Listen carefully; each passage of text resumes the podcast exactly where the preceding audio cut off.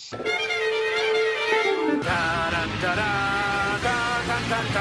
Meanwhile, at the DC Nation, We are tonight's entertainment. You're overwhelmed, freezes in the room. The shark Just gun spray. None of the Robins ever complained. Titans go! You're going to melt just like a rare grilled cheese opportunity sandwich. and show you just how powerful I really am. Always hold on small. Let no evil shall escape my sight. Let those who worship evil's might beware my power. Green Lantern, the light. But let the universe howl in despair, for I have returned. We have no more use for this one. Kill him. Hi everyone and welcome to another episode of the DC Nation podcast providing action packs and intelligence. Weekly podcasts reviewing DC Comics, movies and TV shows. Like Gotham The Flash, Arrow Supergirl, and DC's Legends of Tomorrow. I'm Dan Schmidt, your host. And we're going to kind of throw things back to the original days of DC Nation before the reboot. Guys, we're bringing back an old friend of ours as the co-host. Hey everyone, it's Michael J. Petty. It's funny, Dan. I was just gonna make a reboot joke too. Yes, we've gone back. Because maybe we're having a rebirth. I'm not sure. Maybe. Guys, Michael's going to join us to talk about what?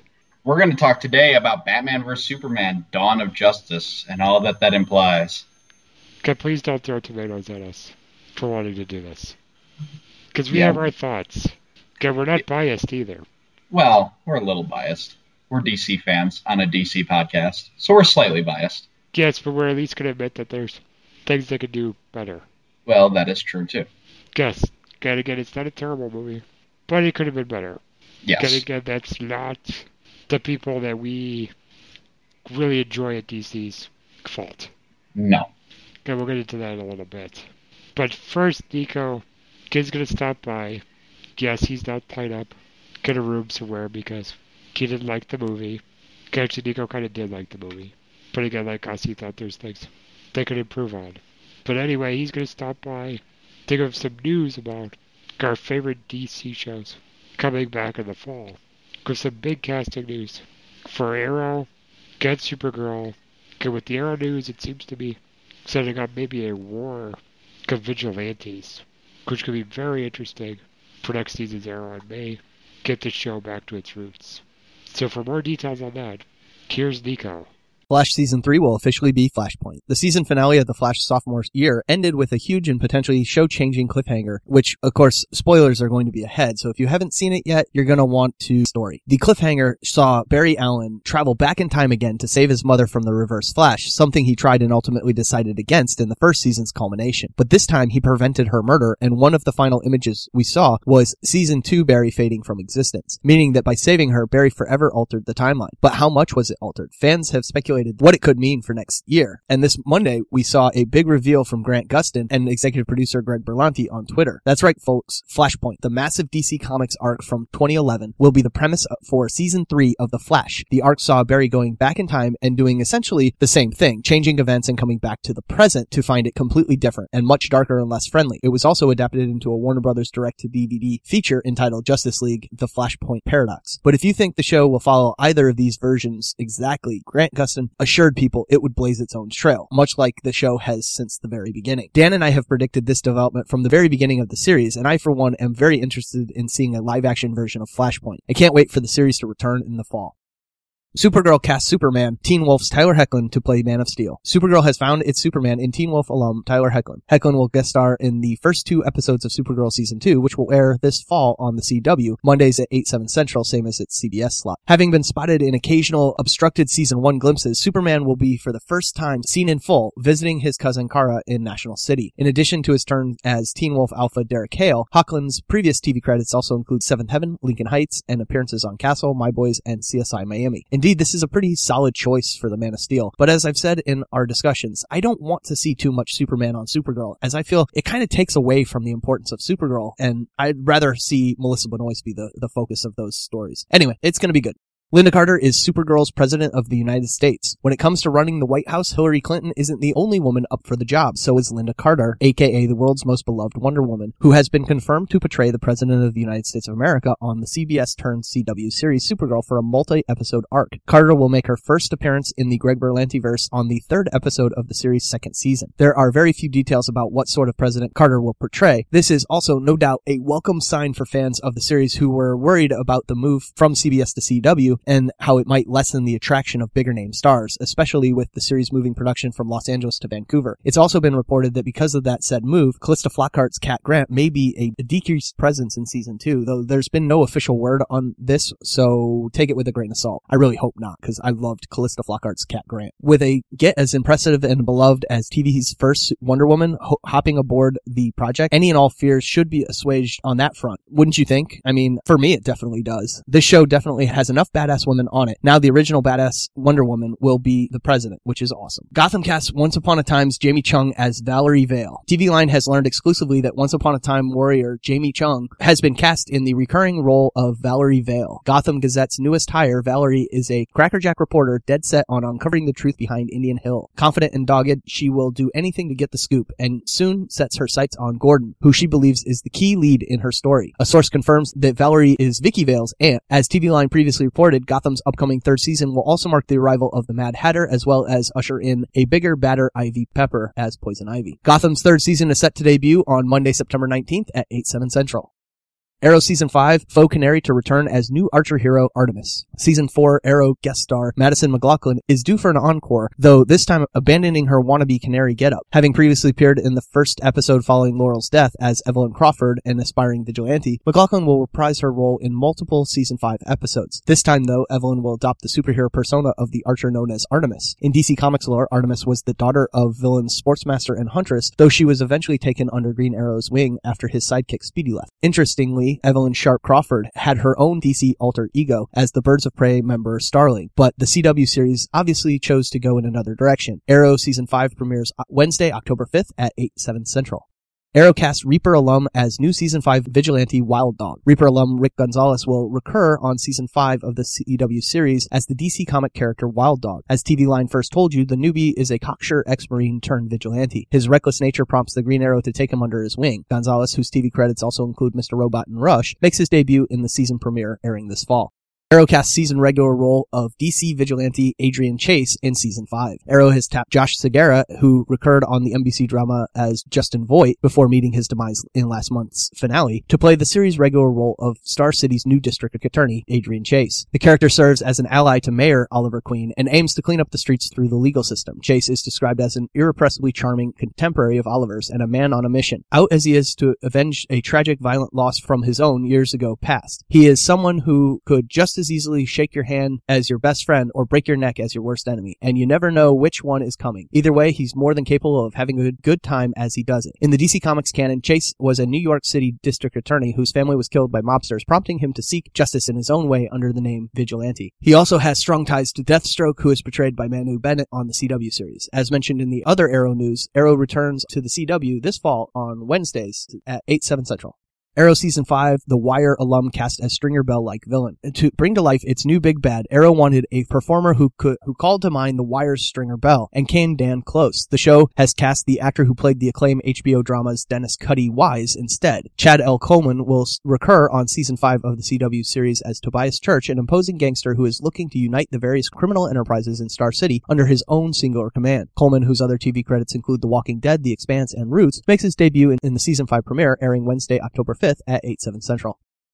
DC Legends of Tomorrow Season 2 adds Nick Zano in Steely Hero role. Nick Zano, the Minority Report and One Big Happy Star, is joining Season 2 of DC's Legends of Tomorrow in a series regular role of Dr. Nate Haywood. Haywood is a historian whose grandfather was Commander Steele, a member of the Justice Society of America. DC lore finds Nate assuming the mantle of the heroic figure, Citizen Steele, though it's unclear if that's the direction Zano's character will take. Last week, Legends producer revealed that the female hero Vixen will also be a series regular character in the show's sophomore season, though she won't be played by Megan E. Kay, who portrayed the character on Arrow. Should be a good addition, and that's the news with Nico DC headlines for this week. Great, thanks Nico for taking the time to do that and keep everyone updated on all the great DC television we talk about here on the DC Nation podcast. Okay, we'll be coming back to talking about in the fall. After we're done talking about Suicide Squad, which will be our next podcast to follow up this episode. Yes. So, without further ado, don't think we need to read a summary for this. We're just to dive right into talking about the big DC movie of the year, Batman vs. Superman, Dawn of Justice.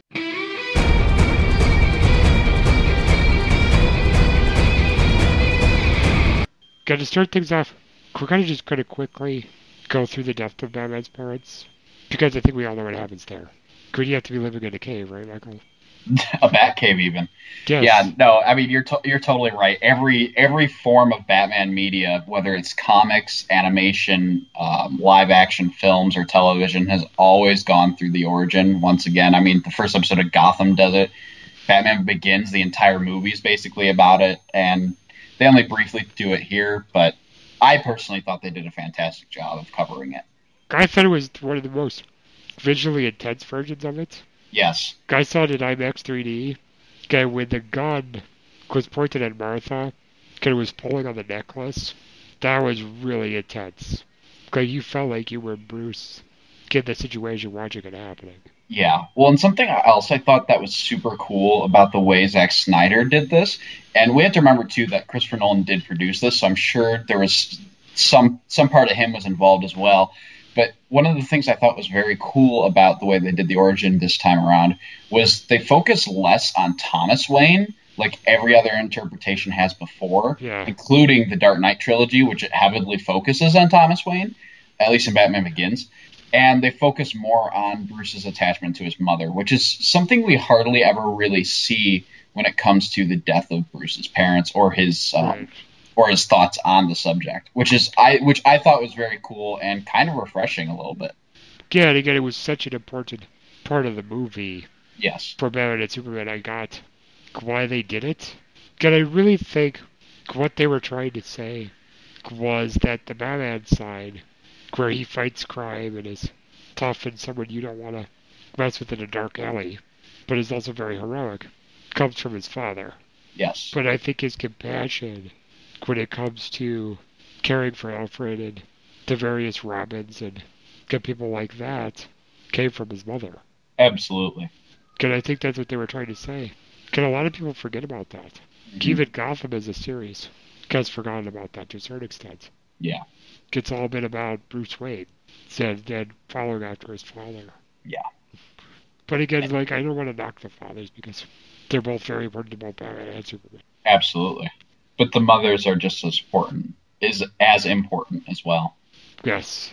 And uh, like you said, a lot of times we forget that. I think Smallville really helps us stand to really understand that in terms of Martha Kent. But Yeah. and I think Man of Steel did as well. I definitely think it did as well. But we never really have gotten that with Batman at all. And I thought that, especially seeing as how you know the fight between Batman and Superman ends, I think it really worked. And I know a lot of people laughed at it, but I thought it really helped the overall story. And, well, maybe not the overall story, but I think it helped them personally as characters, specifically Batman, obviously. Well, the fact that they've really never mentioned the significance of the mothers having the same name was interesting. It's never been done before. Yeah. Cause, and I always thought, could we even kind of do that for years? Because okay, there's something up with this. And I'm wondering if, because Bob Kane and Bill Finger did know the Shusters, you know, hmm you do Siegel and Shuster. Because I don't know if this was something that they had talked about. I I believe there's an interpretation of Batman and Superman's first meeting um, from like the Silver Age, where they're on like a cruise ship or something like that. That actually m- makes mention of the fact that their moms have the same name, but for the most part, it's hardly touched upon in any sort of media. Because I know there's the story where Thomas Wayne met Jor-El. Yes, Because that was a cool story. yes, But that was the only connection to the two families that have been established. Right. But moving on to the future, got Batman kind of experiencing the same moment again in the way. That opening sequence of Bruce driving through Metropolis was really, I thought, all we needed to motivate the fight between Batman and Superman. Instead of having to really throw in that weird glimpse into the future. I mean, this sequence had like the perfect storm in it to make Batman angry. He was caught unprepared, and he was forced to watch a child lose her parents, which is mm-hmm. something he swore he was never going to let happen again. So, do you think this is enough to motivate the fight between Batman and Superman, Michael, from Batman's perspective? From Batman's perspective, I definitely think it's enough to motivate it. I, like I've said, and we've talked about this a little bit off air, but like I've said before, I think the future sequence is more of setup for Justice League than it had really to do with Batman's motivation. Because Right. if you look at Bruce after that scene, he looks more confused than anything else, and it really didn't help. Um, it really didn't help motivate him to be against Superman at all because he was already on that track. So, I, I mean, yes, I definitely think it was enough, and I definitely think that when we see Batman again in the present, we see that he's been preparing since that day. Um, I mean, the future sequence is neither here nor there. I personally believe that that'll definitely pay off in Justice League, but I guess we'll just have to wait and see for that one. Yeah, it depends on a lot of things. Yes. Okay, we'll get to that, but I, I think with that sequence, a lot of people was trying to justify the future sequence by saying that's what it was for. It was more motivation.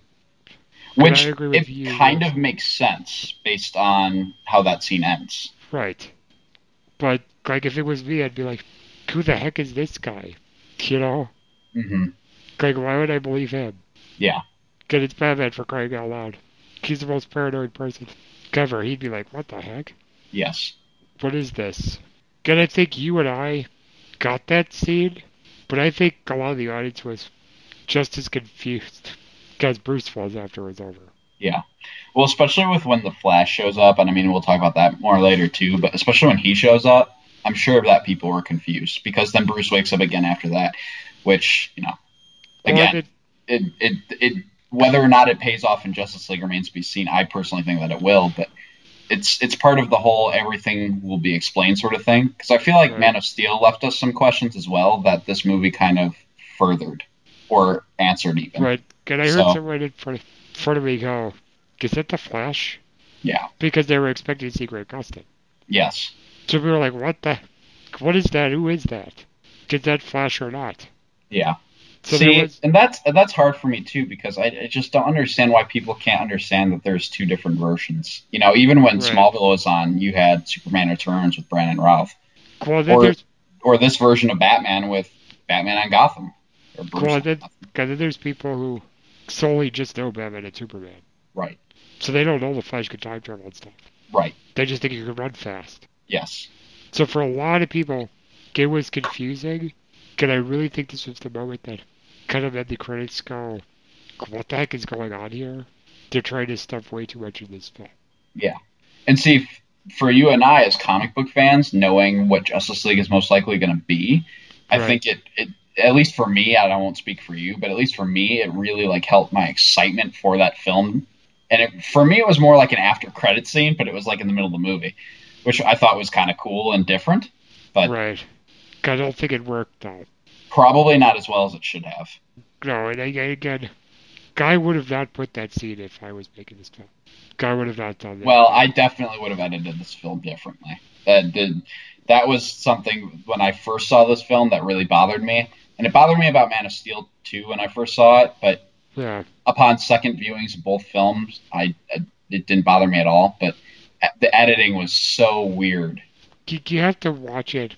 Do you have to watch these movies more than once to wrap your brain around it. Yes, Again, people are spoiled by Marvel. They absolutely, be spoon fed. absolutely. But that's that's that's a, uh, a problem there. And Marvel, they do a very good job of it, Yes, but you gotta give a little bit of like artisticness to it. Yeah. Like, well, and Zack a Snyder's a very different filmmaker than you know any of the filmmakers at Marvel or even, for example, Bryan Singer over at the X Men franchise. I mean, everyone has their own stamp, everyone has their own mark, and the ways that Zack Snyder does film is very different than the way maybe Christopher Nolan's going to do film, and that's cool. I'm totally okay with artistic expression on the filmmaker's part. I don't have a problem with that. The only thing is the Nolans do get so much better. You know, the editing and the, the artistic Yes, flair of the editing. It's a, mean, like the Batman Begins, for example. And that is such a way better edited movie than this.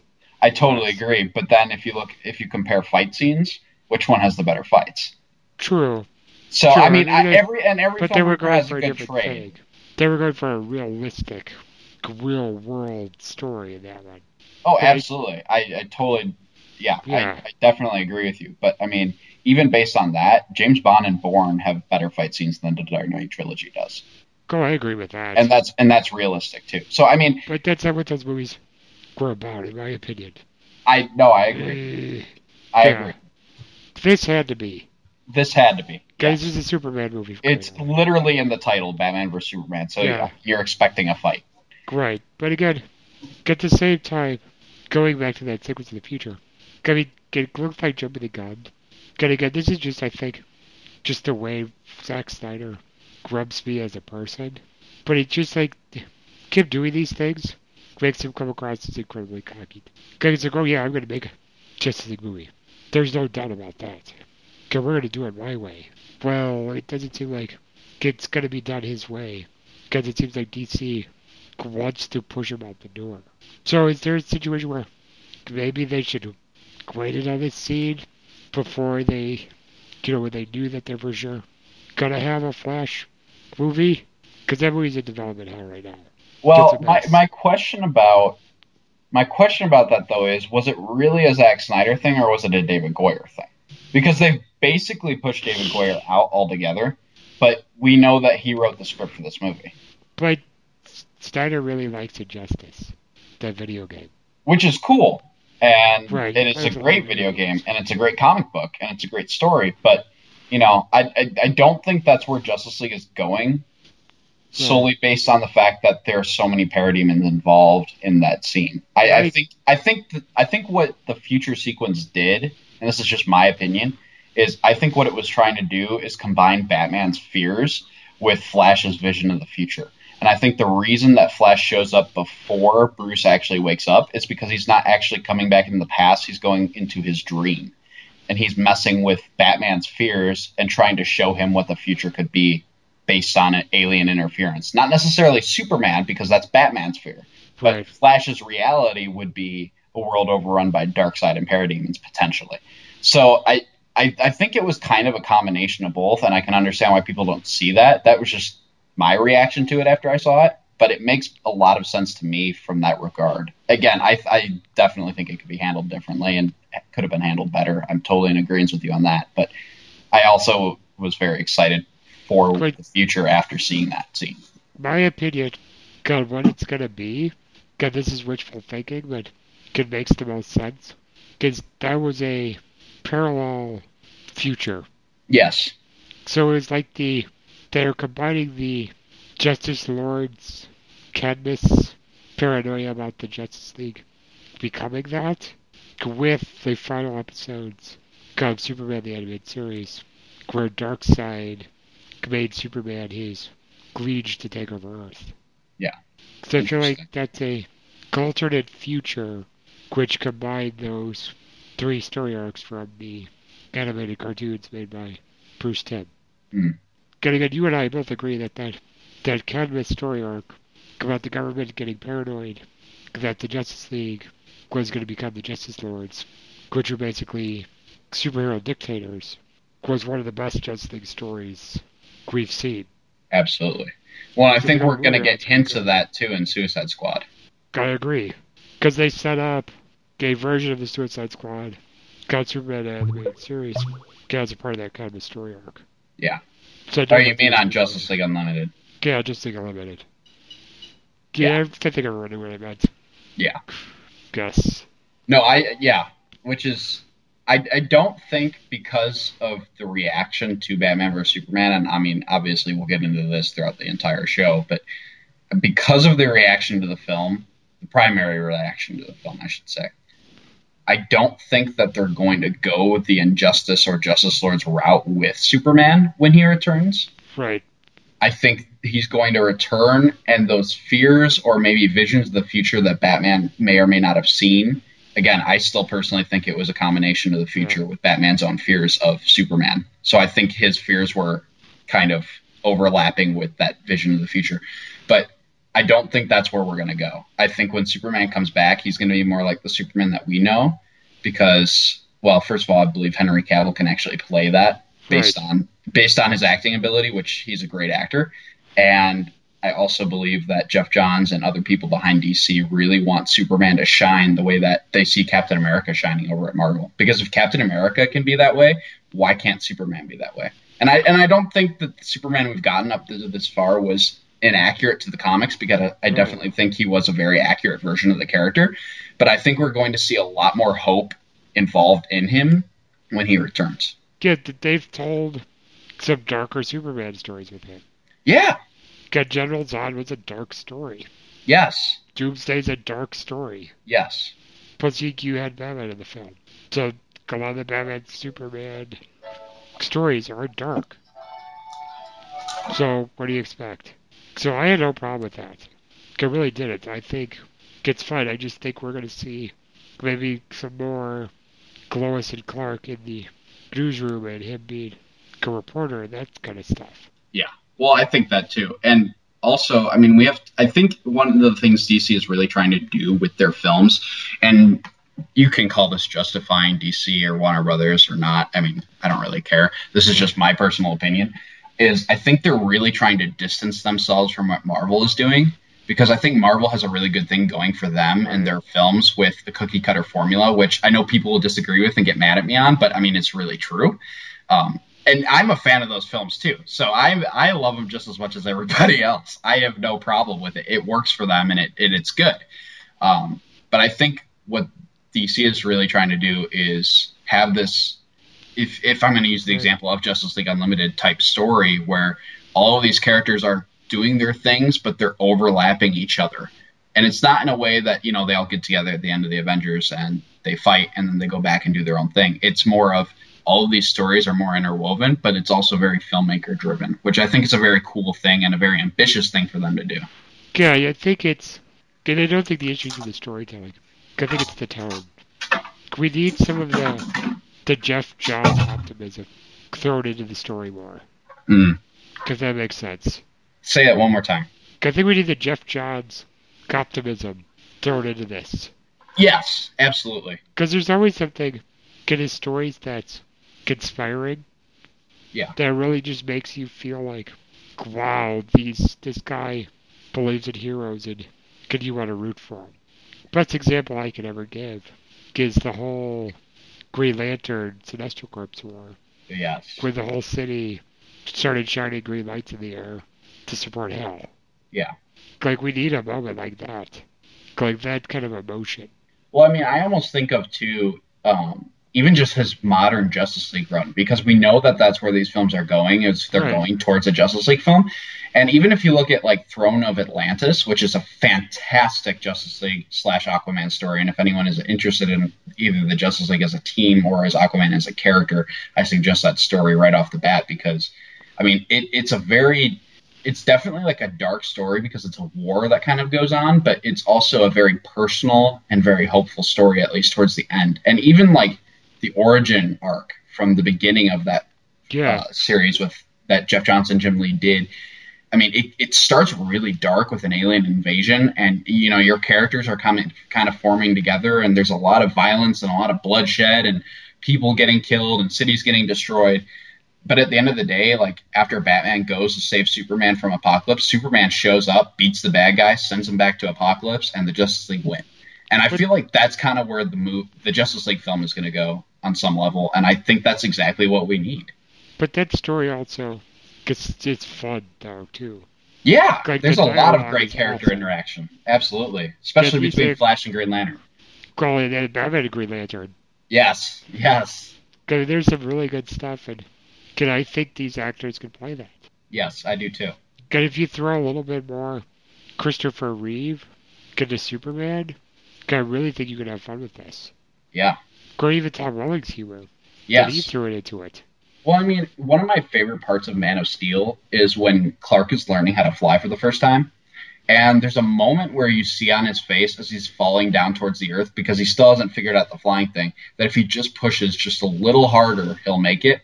And he does it. and then he actually flies, and like the he has the biggest smile on his face. He is so excited for what he's doing. Then immediately after that, Zod attacks his mom, and he has it's all business from then on. And people are like, "Well, he wasn't fun after that." Blah blah blah. Well, okay, it's his first day on the job, and his mother almost got killed. Right. And then his city's about to be, his world's about to be destroyed. It's his home. And, uh, you know, there's a lot of seriousness that's gone on since that moment with Superman in these films. And I think we need that because we need to understand the stakes. But I think we also can go back to Superman is just excited to be Superman and excited to help people and excited to discover more about himself and his world. It's, it's like he doesn't enjoy what he's doing right now, Yeah. to a certain extent. Yeah. He feels guilty about it. Well, he feels guilty about killing Zod, which we know, and he feels guilty about all the power he has, even though he all he wants to do is use it to help people. But I, I think the death and him kind of looking back after, back on his life after he gets revived, is going to change his perspective. Yeah. It, get it, we, saw strains of, or threads of Lois trying to get him to be the Superman that we know. Yes. She was trying to develop him into that. Because that was a big thing. I mean, it felt good to see Lois and Clark back together because that's been gone from the comics Yeah. for the past like three years. Yeah. Because it's Smallville ended too. And so it just felt really good to see them back together, to see them talking, to see them work on each other. We clearly, Amy Adams did a great job of capturing the love that Lois has for Superman and how she inspires and keeps him going. Yes.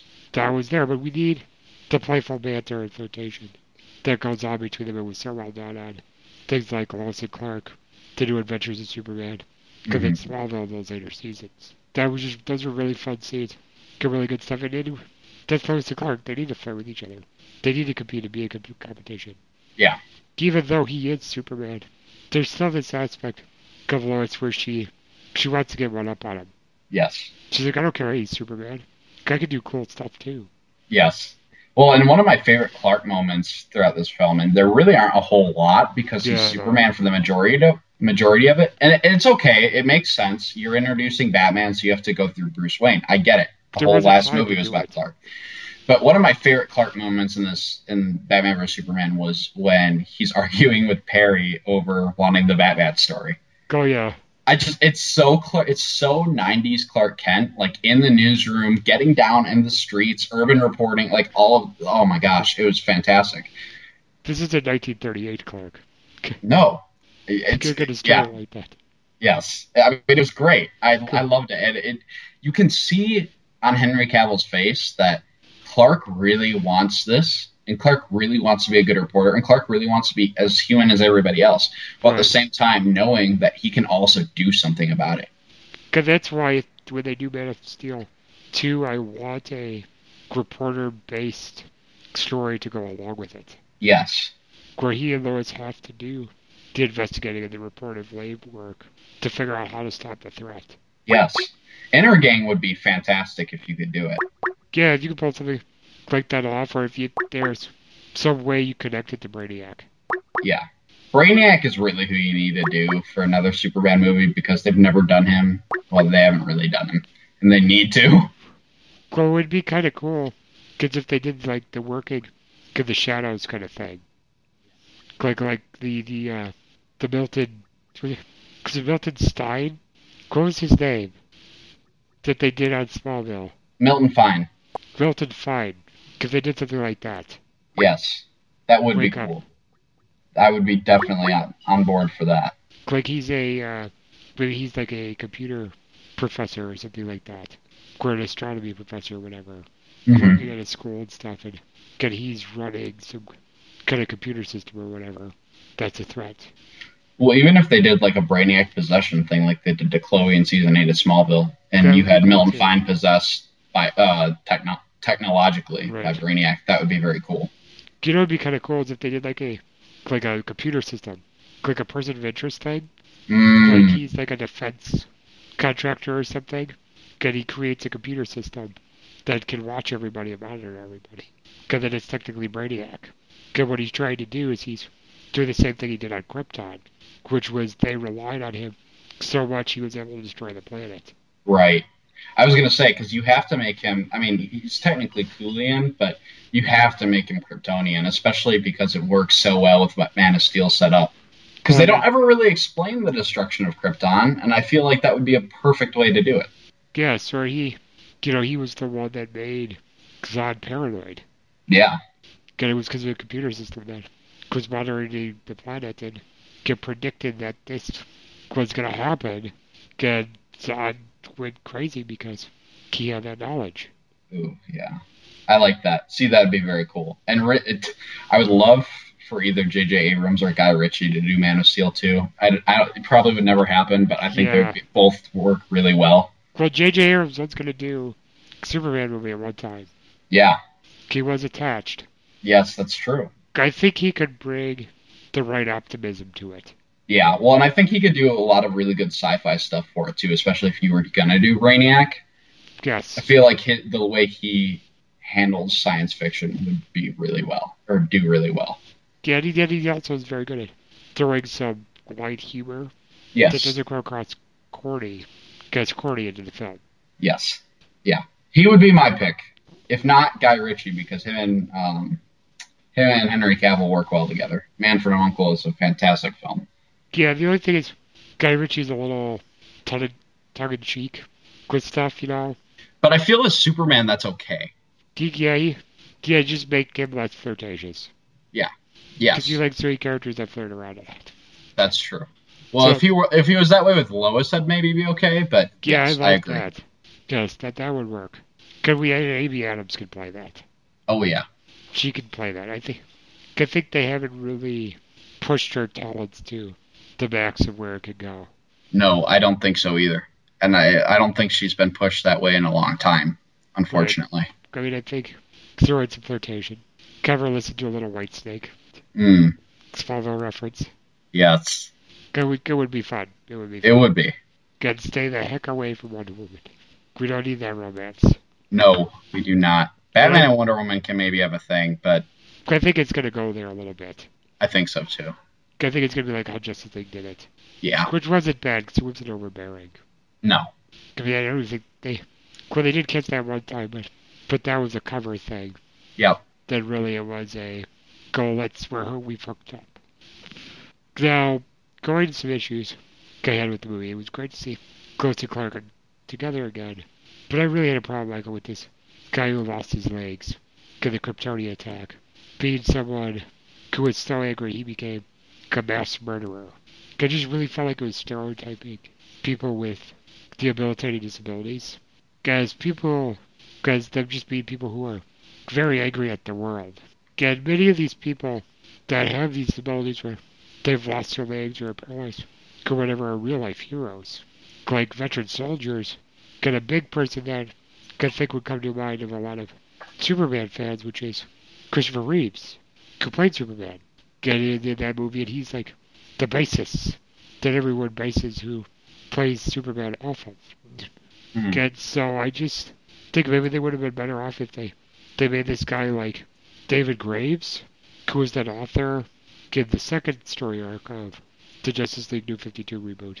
Um, and that, that story is called The Villain's Journey. That's the name of the the trade or the graphic novel that captured those comics. And I like that story with him just taking revenge on our favorite heroes because his family died. I just think that would have been much better and much more relatable.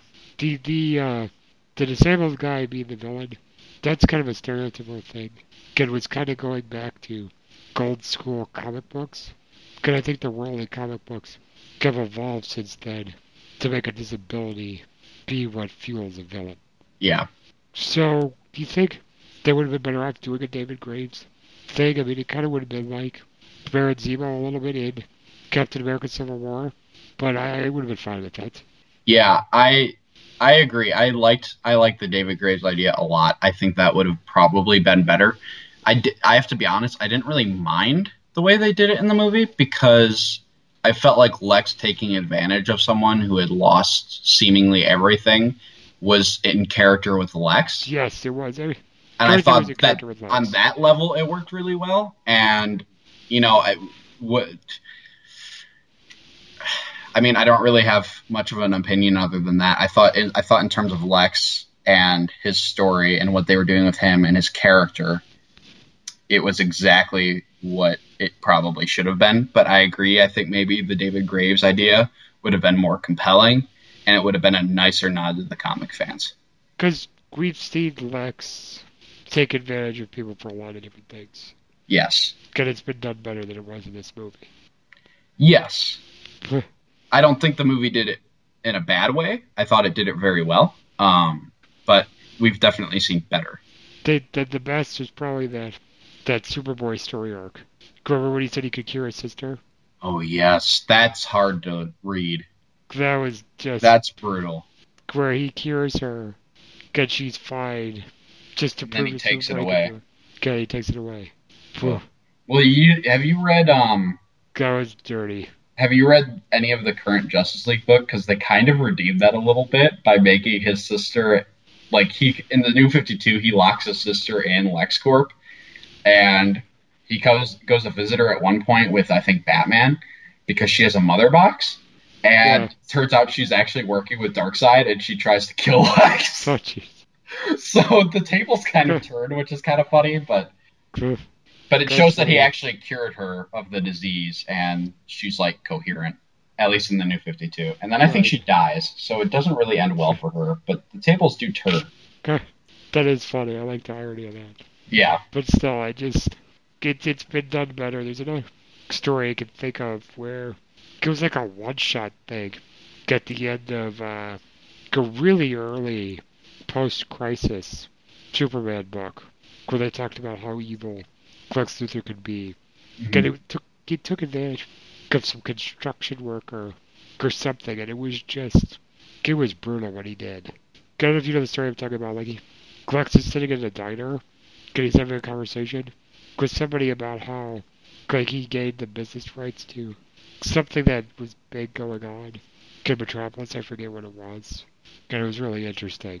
It, that it- sounds really familiar. and it, it just was like a perfect example of how Lex Luthor could take advantage of people.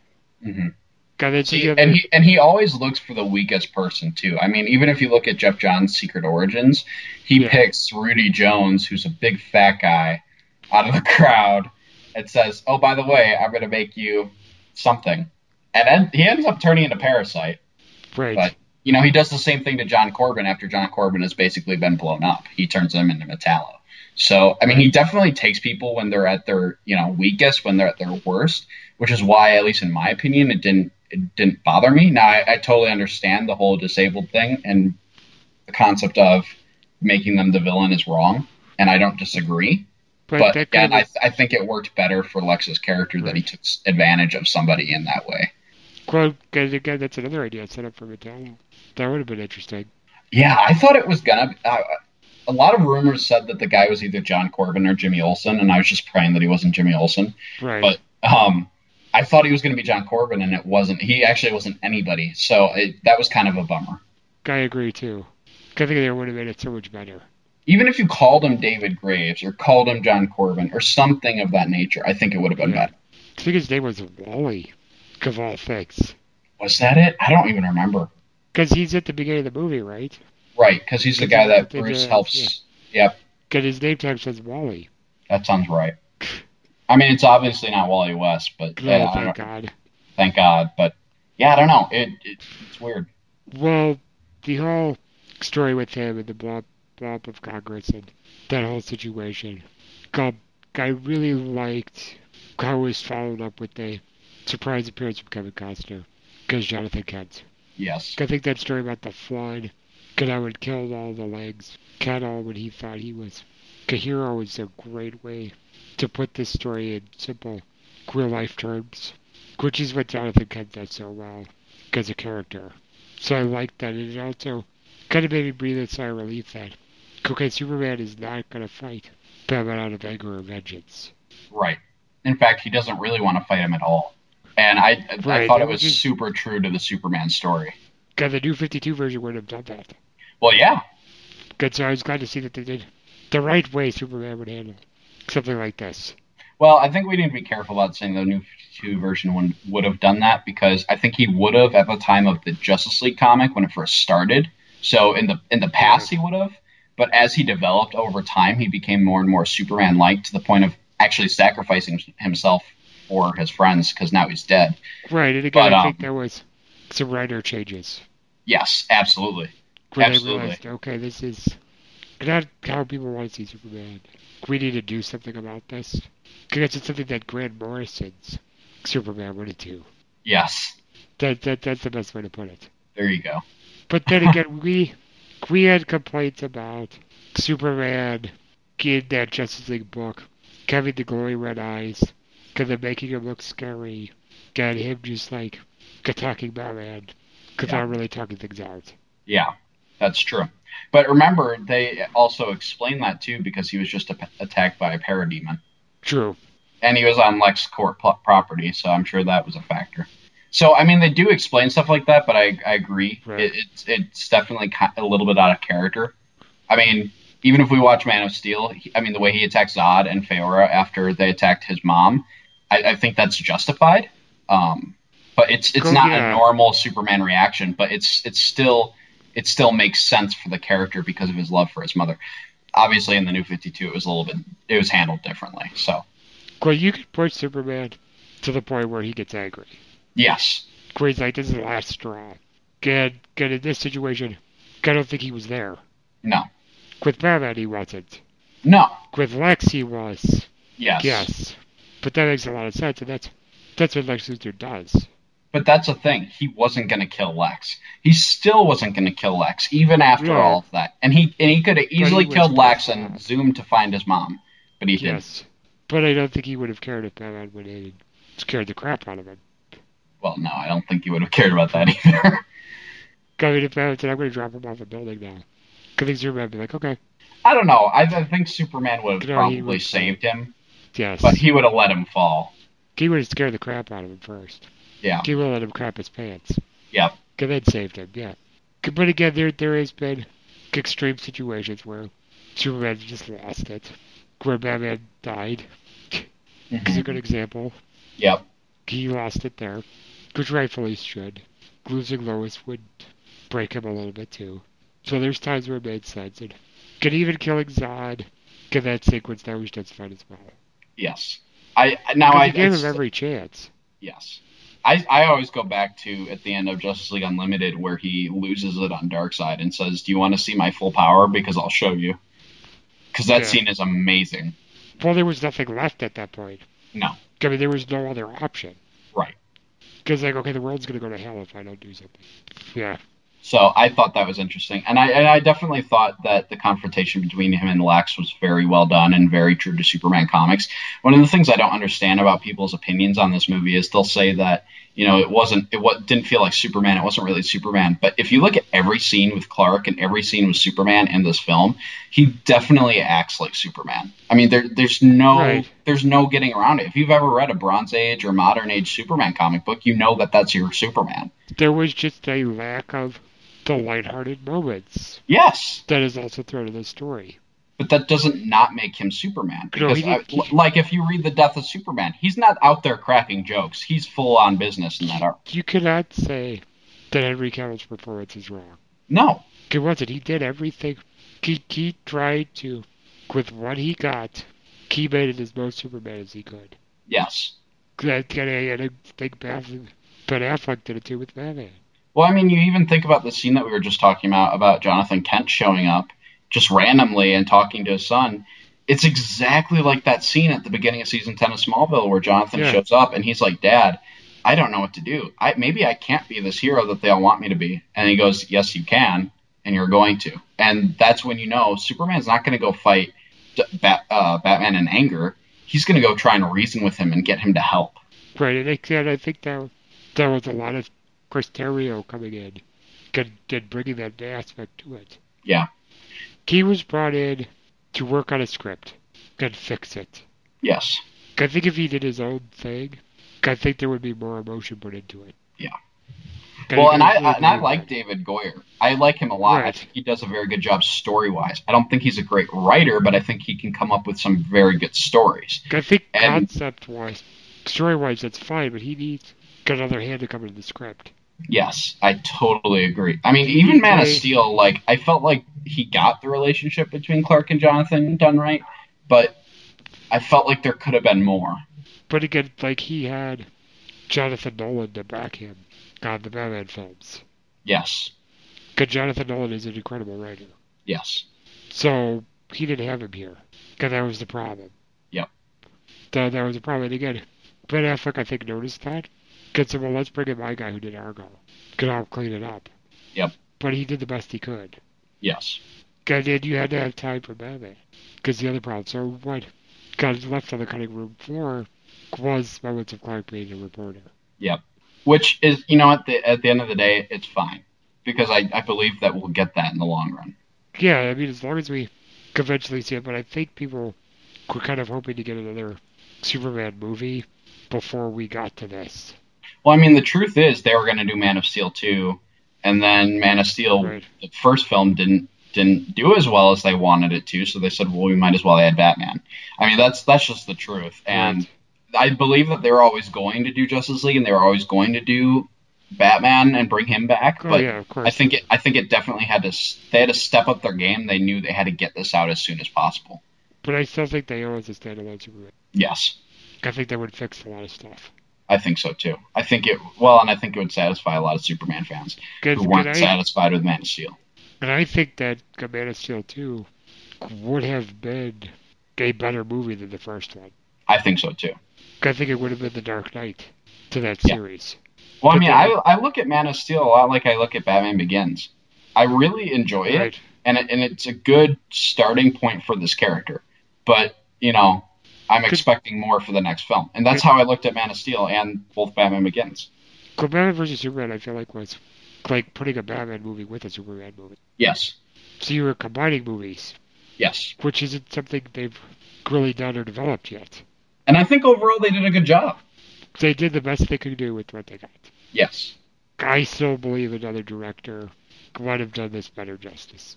Yeah, and that's fair. I, I personally think it might have been a, a writing problem, but But then again, we might watch the the unlimited cut or the ultimate cut and be like, wow, okay, that makes a lot more sense now.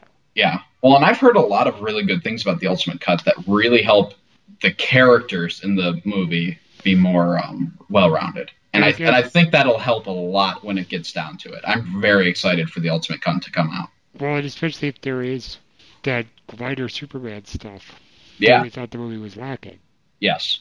Good. Going back to Lex Luthor, I mean, I just thought the way they used him to motivate the fight against Baron was perfect. Like that's Mhm. something he would do in the comic books. The whole ticking clock. Yes. Could having Superman need to be in multiple places at once? That was classic Lex Luthor. hmm Good. Again, I, I thought Jesse Eisenberg. Some people loved him. Guys, Lex, I thought he was a little too wacky for my taste. Okay, that's because I'm kind of biased towards Michael Rosenbaum. Yeah, same. Yeah, but I think there was a story they wanted to tell behind Lex being portrayed this way. Because it felt like there was a purpose to it. And I think some of that was left on the cutting room floor. And I think seeing that might have made me more acceptable of Jesse Eisenberg's performance. Because Jesse Eisenberg said he wasn't happy with it. Not with him, he himself and how he played it. More of that there was more he did that got cut and he was disappointed because he didn't feel like the character, the the work he put in the character, got exploited as much as it should have. Yeah, I really, I, I'm with you. I was kind of taken aback a little bit by his performance in the film. Yeah, Um, I, I think Jesse Eisenberg is a good actor. Um, and I think with what he was given, I think this was obviously the direction he was told to take. And I think based on that, he did a good job.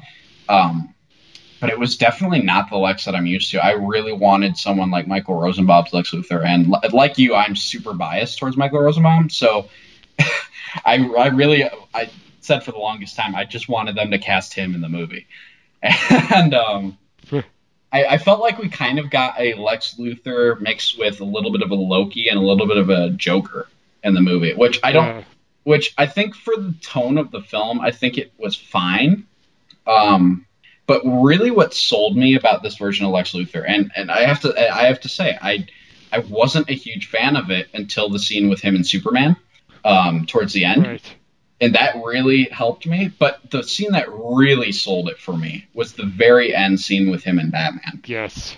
And after that, I'm like, okay, Eisenberg, you, I mean, come back because I, I want to see more of this because that really sold me on his, on this interpretation of Lex Luthor Well, because it, it's very different than any version we've seen before. it felt like he wasn't quite Lex yet. Yes. Does that make sense? yeah. Like the turning point was him getting his head shaved. Yes. Because they're like, okay, now the guy in the comic books has emerged. I think at the beginning of this movie, he was a kid having a good time. just wanting to see a slugfest between Batman and Superman. Well, he was like Club Zero Lex Exactly. for you then, Smallville fans. 'cause then he lost. Yeah. 'Cause his cockiness went away. 'Cause I think he lost his innocence when his head got shaved. Yeah. 'Cause I think the true dark villain that he was came out. Well, and even if you look at everything he did in the movie, just on paper, don't, like don't even think about how it was executed, but look on paper everything that he did. He blew up Congress. He kidnapped Superman's mother. He's figured out who Superman was and his Right. weakness. He did this. He did that. He created Doomsday, a monster to go kill his enemy. I mean, all of the stuff that he does is Right. very much Lex Luthor. Gonna get at that point, it wasn't personal. It was just fun. Right. Now At that point, it wasn't even personal, and now it's personal. I, I think the I think what's going to happen with Lex Luthor in the future of DC films is going to be huge, Yes. and I think it has. And he's back in Justice League, by the way. Yes, he is. So that I mean, I'm excited. I like I said before, I wasn't sold on his performance for the longest time watching the film, and I think maybe some of the extra scenes that he talked about would probably help that. But at that that last scene, it sold me. Oh, I agree, I agree. Okay, when he got his head shaved and the look on his face, that was just true, pure blood Lex Luthor. Yeah. I mean, Geoff at Johns that point, it's that business. character. So I think with him having more of a hand, good things, that's what's going to happen. Yeah. And moving on, the aftermath to that, the Batman Superman fight, it was really well done. Yeah. They really did a good job of capturing the strategy that Batman put into fighting him, like the Dark Knight Returns graphic novel did. Because you remember that was a really planned out and calculated Oh, fight yeah. on Batman's part. Yep. And I think that was all here. He was as prepared as Macaulay Culkin in Home Alone to take on Superman. This is my house and I'm going to protect it, you know? He will be trapped all of Gotham. Yep, yep. It's you didn't hit Superman with a couple of kryptonite paint cans, you know? Right. But I think one thing I have to say about it, I think they should have made it a little clearer to the audience that it was fear gas that Batman was using on Superman. Okay, maybe. Oh, is that what that was? Yes. Because I just assumed it was like a kryptonite gas. Okay, well, I think it was laced with kryptonite, but it was fear gas. Okay. Because I rewatched it. Get, get I like paid close attention to it? Get, yeah, he says fear gas. Interesting. He does say it. Okay. Very interesting. Okay. So I think it would have helped. If at the beginning of the film, you know, when the cops are going after Batman, and then he saves those group of women that were being trafficked, you know, at the beginning of the film, Yep. I think it would have been better if that scene was him taking down Scarecrow. Ooh. So then it would have made sense where the gas came from. That yeah, that would be really cool. I and I could see the reason for them not doing it is because they do want to distance themselves from the Nolan films. So I can Right. see that.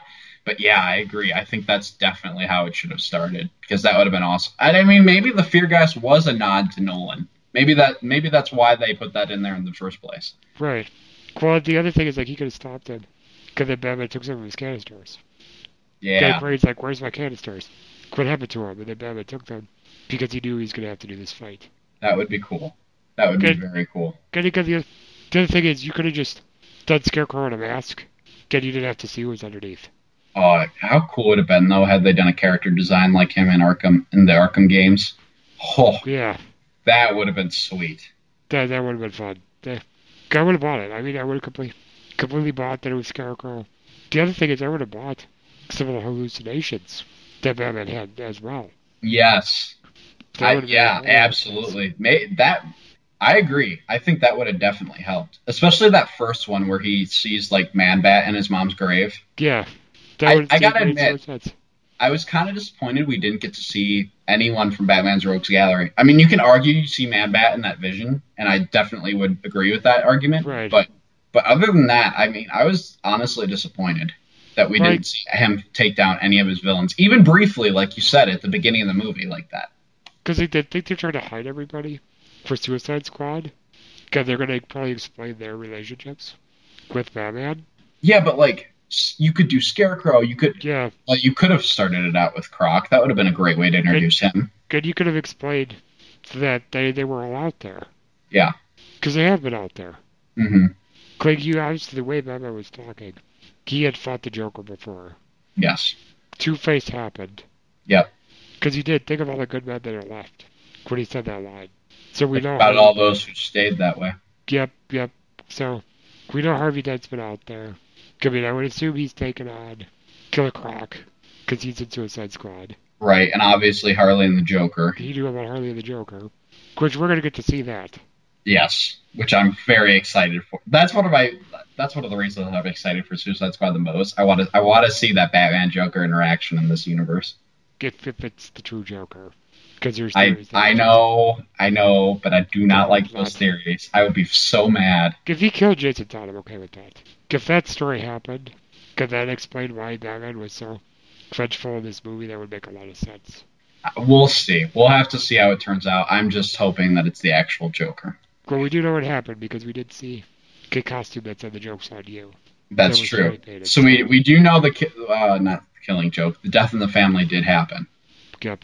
Although the killing joke probably happened too. Yeah, there's rumors Batgirl or Oracle or something of that matter is going to pop up. Good. Which which would fuel suicide. I think she's in the ultimate cut, isn't she? Isn't Barbara in it? I There's heard. a rumor Okay. that she's in the ultimate cut. We'll have to see because there's like a, thir- a half hour extra added to that movie in the ultimate cut. So like, there's a lot. They could he could talk to her briefly about the fight Mm-hmm. and what he's doing. Maybe they'll even throw in Scarecrow. That would be cool. That'd be so cool. I doubt it, but that would be so cool. Yeah, and, um, but ultimately the fight was good. I mean, Superman was Superman during the fight. Yes. He tried to talk him out of it. Yep. He didn't want to fight him. I honestly think Batman may have been winning most of this fight because Superman didn't want to fight him. Yeah. I think Superman held back Yep. a little bit. Because I know some Batman fans might get, get agree with me about that, but that's how I felt. No, it's true. Good, good. I really like how it ended with the both heroes' mothers having the same first name that happening. Got Lois coming in and telling Batman, stop. Yeah. Because he needed to hear it from, I think, another human. Yes. That Earth is. This, this guy's safe. He's cool. You know, he's not going to destroy the world. Yeah, I don't understand why so many people were making fun of that, how that fight ended, because I, they had set it up from the beginning, and Yeah. honestly, I thought it worked very well. I thought it was a good payoff. Well, it was the only thing. It would. His parents is the only thing that would get Batman to stop. Yeah. Anything. Well, and if we're gonna be honest, like people, har- people say Batman in film harps too much on his parents, but in the last two films, The Dark Knight and The Dark Knight Rises, he really doesn't at all. No. So it's it's not like we're even like getting a rehash of what we just got a few years ago. It's it's been like actually a decade since we had him harp on his parents in Batman Begins, but and even then he didn't. fuels Batman. Yes. Gets the loss of his parents. So, like, how could you say get harps too much on it when that's like the whole root of the darn story? Right. Well, and I've heard the argument too that why would Superman call his mom Martha? And I get that. That that I can kind of agree with. That kind of seems weird, but, But- in in context, I think it works. But the other thing is he he might have known that was Batman's parents. That's true. Well, I would Because assume he he, did because he was researching Bruce. Right. Yep. Exactly. Yep. So he knew. Yeah. But again, there should have been on a computer screen him looking at the murder. Like remember the second agree. thing? Like the eighty nine Batman? When Vicki Vale finds the story. Yes. Yep. God, there's that picture of him in the newspaper. Yep. God, she like immediately goes, "Okay, he's there. He could be Batman." Yeah. Because the look on his face. There's that line that Knox says in that movie where he goes, "Do you see the look on his face? But he never was a kid again." Well, I mean, even think about like the old old Batman comics where they talk about the origin of Batman. Why doesn't Joe Chill shoot Bruce? Because of the look on his face. Yep. It's because of the look in his eyes staring at Joe Chill. Joe Chill drops the gun and runs. Plus, the other thing is, think of the look on Lois's face when he's about to kill him. Right, it's got to be that same look. Yep, it stopped him. I mean, it makes so much sense if people would just sit down and think about it. Not everything is going to be spoon fed to you with these movies, guys. Great, it's, he's, And that's He what was- we talked about. It's not. This isn't a Marvel film. Everything isn't going to be on the surface. Some things you just got to think about. Even the X Men films make you think. the other thing is, Superman isn't an idiot. No, People think the only way he can get out of a situation is by using his fists. But there's ways he's used words, got talking with people, to get out of a fight or prevent something from being worse. Because that's what he did here.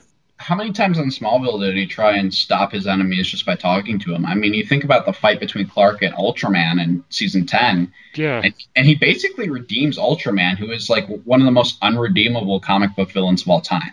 yep. He's like, And- there's another way. And he just talks to him.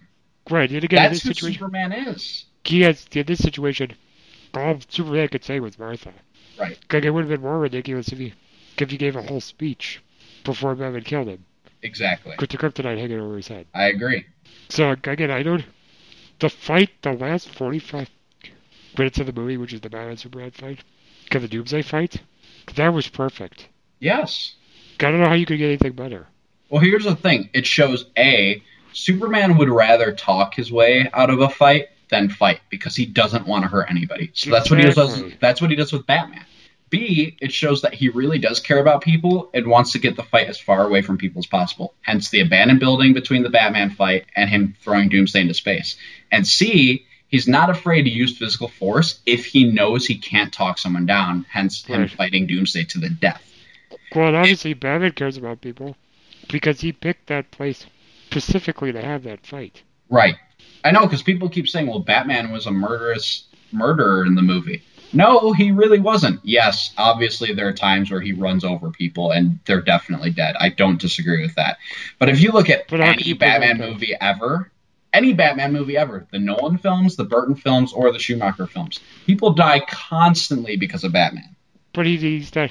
It's not like he runs in there and shoots him in the head. No, he's not like It's he's like- not trying to kill people, but if they're in his way, he's not going to be able to stop. Well, there's crossfire. Yes. It's, it's like, you know, I'm not going to kill you, but I don't have to save you. Yes. Well, So- it's not like he's adamantly trying to kill people. D- does he light someone on fire in this movie? Yes. Yes, he does. But what else does he he run people over in this movie? Yes. Does he purposely run people over in the movie? Yes. But but you know what? The, we, we also have to look at the source material of this film. The Dark Knight Returns Batman is not afraid to kill if he has to. This is the other thing. This is post death of Robin Batman. Yes. This He's is Batman have who no is more than willing to put himself in a situation where he's considering killing someone. And mostly he's going to say, I'm not going to do it. Well, But- in the next movie, he might even have more of a no-kill vow Right, because of because yes, Exactly. that that's that's the whole thing. He was in a dark place, Yes. and I think Superman, what they're going to explain in the League film, at the beginning, especially with coming into the team together, because Batman's going to realize, okay, look, I believe the world could be a good place again. I believe the world could be a better place. Despite what happened to Jason Todd, guys still believe in the world. Got Superman got me to believe again. I I think, think, so. that's what he's saying. Right. Well, and even the end of the movie, him, he's like, okay, Diana, we're going to put this team together because we're going to fix the world for him because he died to save it. So we got to help change it because there's something coming. Got Superman's optimism. That's the only thing that could get Batman out of a funk. And now I don't think Batman is going to turn out to be like this big like I don't think he's going to be like Captain America in the films coming up. He's still going to be Batman, guys. It's he might be a little lighter in tone and more hopeful and optimistic, but he's going to be just as paranoid and prepared as Batman ever was, if not more. Well, I I, mean, think he's That's just say, who the character is. gonna, I think he's gonna say, okay, the team's together. I'm gonna do my thing. If you need me, I'll show up. He doesn't want to be in charge. He just Well- wants to be prepared. Well, he kind of does. I mean, Well, dude- Batman kind of secretly runs the Justice League if you think about it. But, But but he doesn't want the title. no, and he'll gladly give it to Superman when Superman Superman shows up. out there. Yeah, exactly. Well, even think about the fight with him, uh, Superman, Wonder Woman, and Doomsday in this movie. He doesn't take the lead. He lets them go and fight, and he helps where he can. Yeah, He knows his limitations. he's the guy that does the dirty work. Right. You know, he's he's the the enforcer. He's the the general. Get the president's cabinet. Yeah. And I mean, the way that Ben Affleck plays Bruce Wayne and the way that he plays Batman is is is fantastic. It's exactly what I wanted from Batman after the Dark Knight trilogy. And I mean, everybody who knows me knows I love the Dark Knight trilogy, and I think, but I definitely think it's more about Bruce Wayne than it is Batman. And I definitely think that it focuses maybe maybe too much on Bruce as opposed to his alter ego. And I think the opposite is true here. I think here you definitely see he is Batman and Bruce Wayne is his facade. And it's very much like a comic book version of Batman come to life. I mean, it feels like a combination of Batman from Hush, Under the Hood, um, Dark Knight Returns, and a lot of those type of runs all just combined and brought onto the screen. I've, Right. I It's it's it's, it's, it's a later established version of Batman. yeah, I mean it's it basically if you guys were to watch the Dark Knight trilogy, it's still the basic history of Batman, but it's like post Dark Knight Rises Batman, who's been through so much. I mean that's that's an example I'm using, and that's what the general audience is probably going to go with. Right. But but he's he's, you he's, about it- harder. If you think about it, that this movie could easily be put in place of The Dark Knight Rises or a sequel. Absolutely. Because you, you could easily say, okay, the first conflict with the Joker was the Dark Knight. We didn't see what happened to him. He easily could have emerged again when Batman found a Robin and killed him. Yeah, I totally agree. And I think that's where Christopher Nolan's involvement came in because I think what I think the reason he was still producing these these movies is because I honestly think he loves the Batman character, and Yeah. I think I think he also likes DC. I think he likes Superman as well, even though he would never do a Superman film. But I, I think his role, and I think Goyer's role too, to an extent, with Batman's character, is okay. What is the natural progression after what the audience has just seen with the character? What would Batman do if we had made Dark Knight Rises the way we wanted to had Heath Ledger been alive? And I, I think that's the direction they were going with the movie. With his again, this this might have been thought about as a sequel to The Dark Knight Rises. yeah. Well, I remember. they changed things up because, you know, Heath Ledger had died. Yep. They didn't want to make these movies anymore. I think there were maybe a lot of reasons why they changed it. But they easily could have just tweaked the ending of The Dark Knight Rises to make this another Batman movie. Well, I remember around the time it was. It was around the time. It was between the Dark Knight Rises release and Man of Steel's release. Um, the website Batman on Film, and I used to go there all the time. It, was a great site. Some great guys worked there, but they had insiders with Christopher Nolan, and the guy had met Christopher Nolan, and they, I guess, were not friends, but he'd give him information. And they loved the Dark Knight films, and there were a lot of rumors circulating that a Justice League movie was going to happen, and it was going to be with an older version of Batman, so like a post Dark Knight Rises Batman, and people had said that Christian Bale was going to be him, blah blah blah, this and that. Okay, so come to now with the DCEU, a lot of those theories that they had back then, a lot of those rumors that had been circulating, turned out to be true. I mean, outside of him being the same Batman Right. from the Dark Knight trilogy, but a lot of what they had wanted to do, it looks like, is actually what came to pass here, which I think is very cool. I mean, I know that um, Ben Affleck isn't terribly happy with this movie, which makes me very sad. Um, but I think But I think he knew what it could have been. I think he knew what it could have been. Absolutely. And I think he's going to take that knowledge into Justice League because now he's a producer of that film. And I think he's also going to take it into the Batman that him and Geoff Johns are writing and he's going to be directing and starring in. And I think he's going to definitely take all of the criticism to heart. But I think he's also going to stay true to the Batman that we saw in this film because everyone, everyone, regardless of whether they like the film or not, their favorite part was Batman. And I, Which is you why know, he's going to stay in the role. Which is why he's going to stand. Because they want him back. Yeah, and he was fantastic. He worked perfectly. And, and again, he, there's nothing wrong with his part of the movie. No, Okay, and I think he was trying to be a decent human being. Could say this is X film. I'm going to give him a break. I'm going to stay out of it. Yes. I think he and Geoff Johns both were just trying to give the man a chance. Well, and that's and that's awesome. And like I said before, I think each filmmaker is very different, and I think Zack Right. Snyder is a very different filmmaker. And sure, maybe he's better suited to do his own stuff, but I, I still really enjoy this film, and I think he did a good job. I think, like I said before, or like you said before, they did the best they could with what they got. Getting again, they Geoff Johns got Ben Affleck just realized, okay, this isn't what the fans wanted. Yeah. So we need to step in and try to fix it. Yes.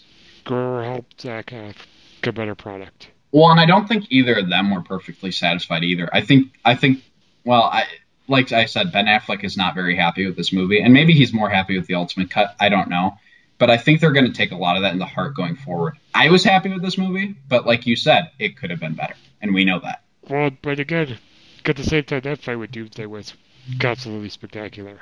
Oh yeah, Can I wonder, like, I still wish movie- Doomsday had looked better, but you know, Well, I just was wondering if this movie would have been better received, or the scene would have come across even better Give Doomsday and Wonder Woman were left as a surprise. Again, I think it's difficult to leave Wonder Woman as a surprise, yes, but I think you could have just made everyone think, oh, she's just gonna show up as Diana Prince. You know, she's gonna have a cameo. that's true. You could have done that. You know, we would have thought it was like, like you know, like Thor's hammer showing up at the end of Iron Man 2. Of course, something goofy like that.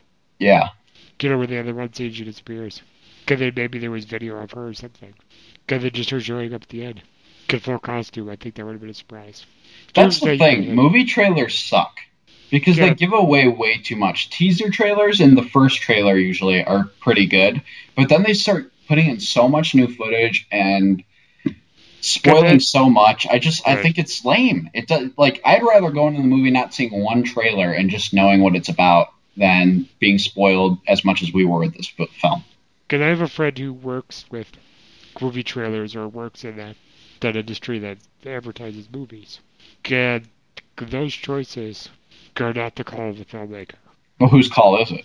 It's it's the marketing department at their studio. Oh, see that sucks because I Yeah, I think Zack Snyder probably wanted to keep a lot of that secret. it, it's all business demographics people. Oh, see, and they shouldn't they shouldn't be in charge of that. That's just that they shouldn't be. Right.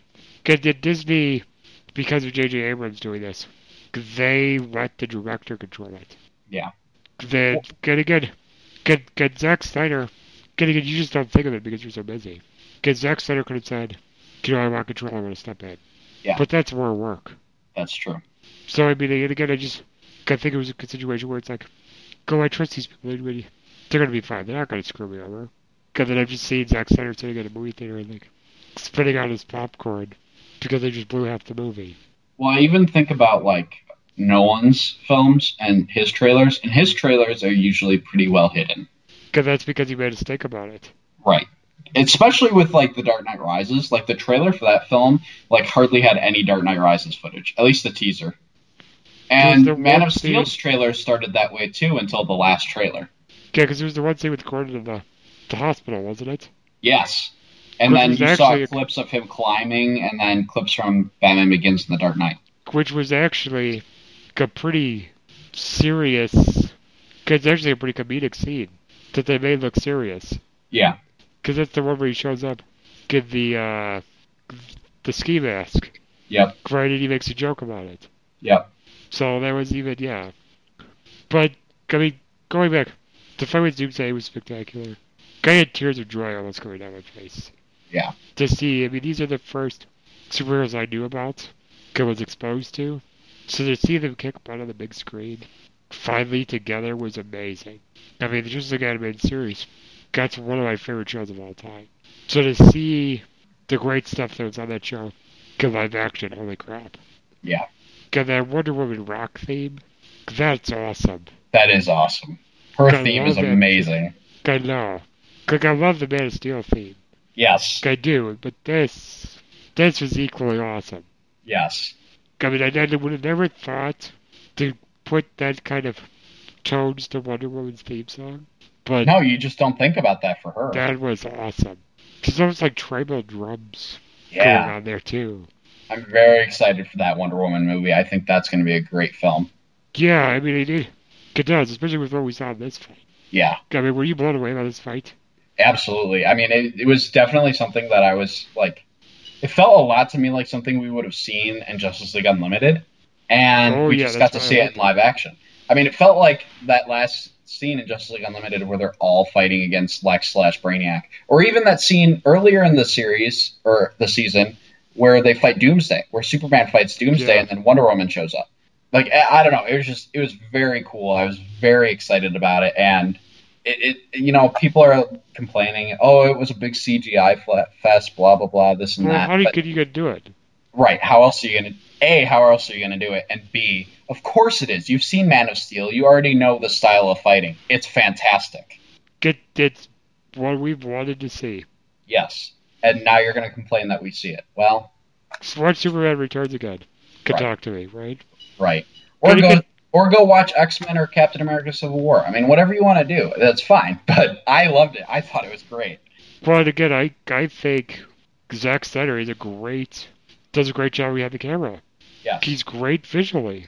Well, you you said it to me a few weeks ago. You said he should be a cinematographer. He shouldn't be a director. And He- I'm like, He should be supervising the visual effects, good working as a cinematographer on these films. yes, I agree. Could you stay away from the story? Yeah, Because that's how he started out anyway. yeah, and that's great. I, I- think that's what he's best at. Well, I definitely think that going forward, and I mean, this you can agree or disagree, but I, I definitely think he should be involved because he kickstarted the universe. But I, I think you're onto something. I think he should be. I don't think he should be involved in story necessarily, uh, outside of maybe executive producing, but he definitely should be involved with the fighting styles and behind the camera and the camera work and all of that because his films, I mean, regardless of whether you like them or not, they look really good. I mean, I think what he should do is maybe give them all an outline of ideas that he's having for his films. Yeah. Give that to Affleck and say, and then Geoff Johns as well. Could say, okay, these are my ideas. Could then have them pick and decide which ones are the best. Yes. Because I think, because I have this problem as a writer, I think Zack Snyder has so many ideas that he can't fit them all into a movie. Yeah. Because they're I think ideas. David Goyer's that same way too. God, they're great ideas. God, it's very hard as a writer or as a creative person to let go of your ideas. Yes. You're hellbent on wanting to see them. Yep. God, at least I have the humility enough. God, maybe Zack Snyder had this at one time. God, it's kind of lost it. To go to another person and say, I think I have too much, what should I cut down? Yeah. Because I want this to be right for the audience. I want this to work. I'm not going to make crap. Well, the thing about this movie is it tries to be a Man of Steel sequel. It tries to be a new Batman film. It tries to be a Batman meets Superman film. It tries to be a Justice League prelude.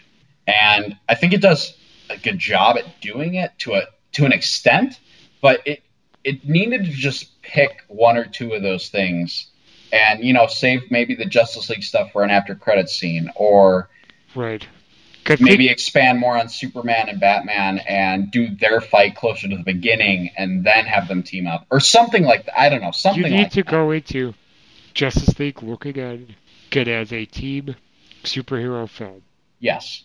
Look at it as a Justice League film, good Justice League story. Screw making it any sequel to anything. Yeah. Good, you, you you know the origin story. Again, again, I think because Wonder Woman's origin story took place in the past, I think that's going to help where we could just jump right into a Justice League story. Yes. Because you don't have to really worry about a sequel. Because I think that worked very well with Captain America. Get the first Avenger movie. Yes. Because I do okay, too. we, we got the origin story, but it happened so long ago. We could just reset everything. We don't have to worry about a sequel. Well, I even think about the first Avengers movie, and if you were watching the first Avengers movie without seeing any of the other films, which I know a lot of people did, Right. you can really just jump into it and understand the characters fairly well. And later, then you just go back and watch and find out. Exactly, exactly. And I think that's what Justice League has to do. And I think the advantage Justice League has, um, and maybe maybe it's not an advantage because I think Marvel definitely had the advantage in the sense that they had these movies come out before and then they did the team up movie so that people could go back. But ma- I, I think also Justice League, you know, people are going to watch it and they're going to want more about these characters, and they're going to find out, oh, this new movie's coming out. Exactly, I agree. And I I mean, we mentioned earlier that Flash is in development hell. I really don't think it's in development hell. I really just think that they're trying to situate everything. Right. But but you know, the Flash comes out right after Justice League. Wonder Woman comes out right before. Then you have Cyborg that comes out, Aquaman that comes out, not in that order. It's flipped actually. And then you're gonna have the next Batman, Superman, and probably um, Green Lantern Corps. That's the other one Yep. that comes out. And then you'll probably have sequels in, in between. So you'll probably have a Wonder Woman 2 as well. So all the all this is going to come out and it's going to happen and it's going to be really cool, but they can be standalone movies and still fit together. There are people who are so against Wonder Woman. Because Gal Gadot playing Wonder Woman, the idea of the film, got all this stuff. Um, a big person on our podcast is, because Nikki on the Marvelverse podcast, she hasn't seen this movie. She refuses to see it, and she thinks Gal Gadot's voice is too soft or too quiet to be Wonder Woman. Because that's fine. I mean, she's to her opinion, but the way I took it was, she was having a conversation the scene she's basing that opinion on was basically was was basically when they're talking in the museum about the sword or whatever it was. Yeah. And of course she and Bruce are gonna be talking in hushed tones because they're having, they're having a conversation about superpowers, they're not gonna stand in the museum and just like yelling at each other. Yeah. I mean, that kind of gives the whole secret identity thing away. So that that that made sense. Cause then once they got to the fight, cause she started fighting Doomsday, that was Wonder Woman. Like the battle cries, cause her yelling and like enjoying herself while fighting Doomsday. How could you say that was a Wonder Woman the right way? That was the commanding, strong Wonder Woman. Come on to see. Cause Nikki agreed with her. Cause I thought she had a very good point when I saw the trailer too. But then you saw her at the end. Saw her full blown Wonder Woman. And I'm like, this character's awesome. This is gonna be an amazing movie. Well, here's the thing too. You can't judge a movie by its trailer. Because some No. movies have great trailers and Or are horrible, or or that too. Three. Exactly. Well, exactly. And like, I, it, if I'm gonna be totally frank, I think it's really dumb if you're gonna be a fan of something and because of a trailer you're not gonna go see it. I, I think that's dumb. I, and that's my opinion. But give it a shot. And I'm not just talking to Nikki here. I'm not pointing. I'm not pointing fingers at anybody. But there are a lot of people who didn't want to go see this movie because of either what critics said, based on the trailers, based on they don't like Zack Snyder. Give it a shot if you're going to talk about it. Because so many people on the internet nowadays talk about something like they know all about it when they either haven't even seen it or maybe saw it once and walked out halfway through. Like, it's stupid. Go see the movie, read Could the make your own books, opinion. Make your own opinion. Don't go Like don't AJ, judge your opinion based on the popular opinions because that's that's one of the things that bugs me about Marvel fans. A lot of them are such bandwagon Marvel fans because it's popular, and Yeah. I'm not saying all of them, but a lot of them are. If we're going to be totally honest, Yeah. I'm not a Marvel fan because it's popular. I'm a Marvel fan because I enjoy these characters, and I started watching Iron Man when I was in sixth grade. I was in sixth grade when that movie came out, and I fell in love with it. Well, you know- for, for me, like I don't feel like I'm doing my job as a podcast reviewer, or as an expert at comic books, or as someone who's writing superhero stories. If I don't go see this movie, Well, Okay, D- Dan, I'm not going to be on ATA with you and talk person of interest if I haven't seen the last five seasons. exactly. It doesn't make sense. There's no point. I have no actual Right. opinion about it. But again, got someone who calls himself a superhero expert, got someone who likes writing these stories. People are going to ask my opinion. Right. So I felt I had to go see the movie so I could give them the most accurate opinion. Yeah. That I had, Yeah. that I basically had all my facts, got all my research done before I made a, an opinion about something. Got got on the air saying something that I didn't have the basis for, or Right. the information in the background. Right. That's like turning in a college thesis paper, paper without any bibliography or sources Exactly. cited in the order in the, the paper. Right. Well, and I'm not gonna, you know, I'm not gonna go on a show and talk about Civil War or X Men Apocalypse or even this movie if I haven't seen it. And not only that, I'm not gonna go and talk about it if I don't know not only like the history behind the film itself, but also like the characters themselves. Right. And you know, I mean, you can judge Wonder Woman based on the trailer. Sure, that's that's fine if you want to do that, but it's it's wrong. And if you go see the movie, you see Gal Gadot. I mean, she's definitely Wonder Woman.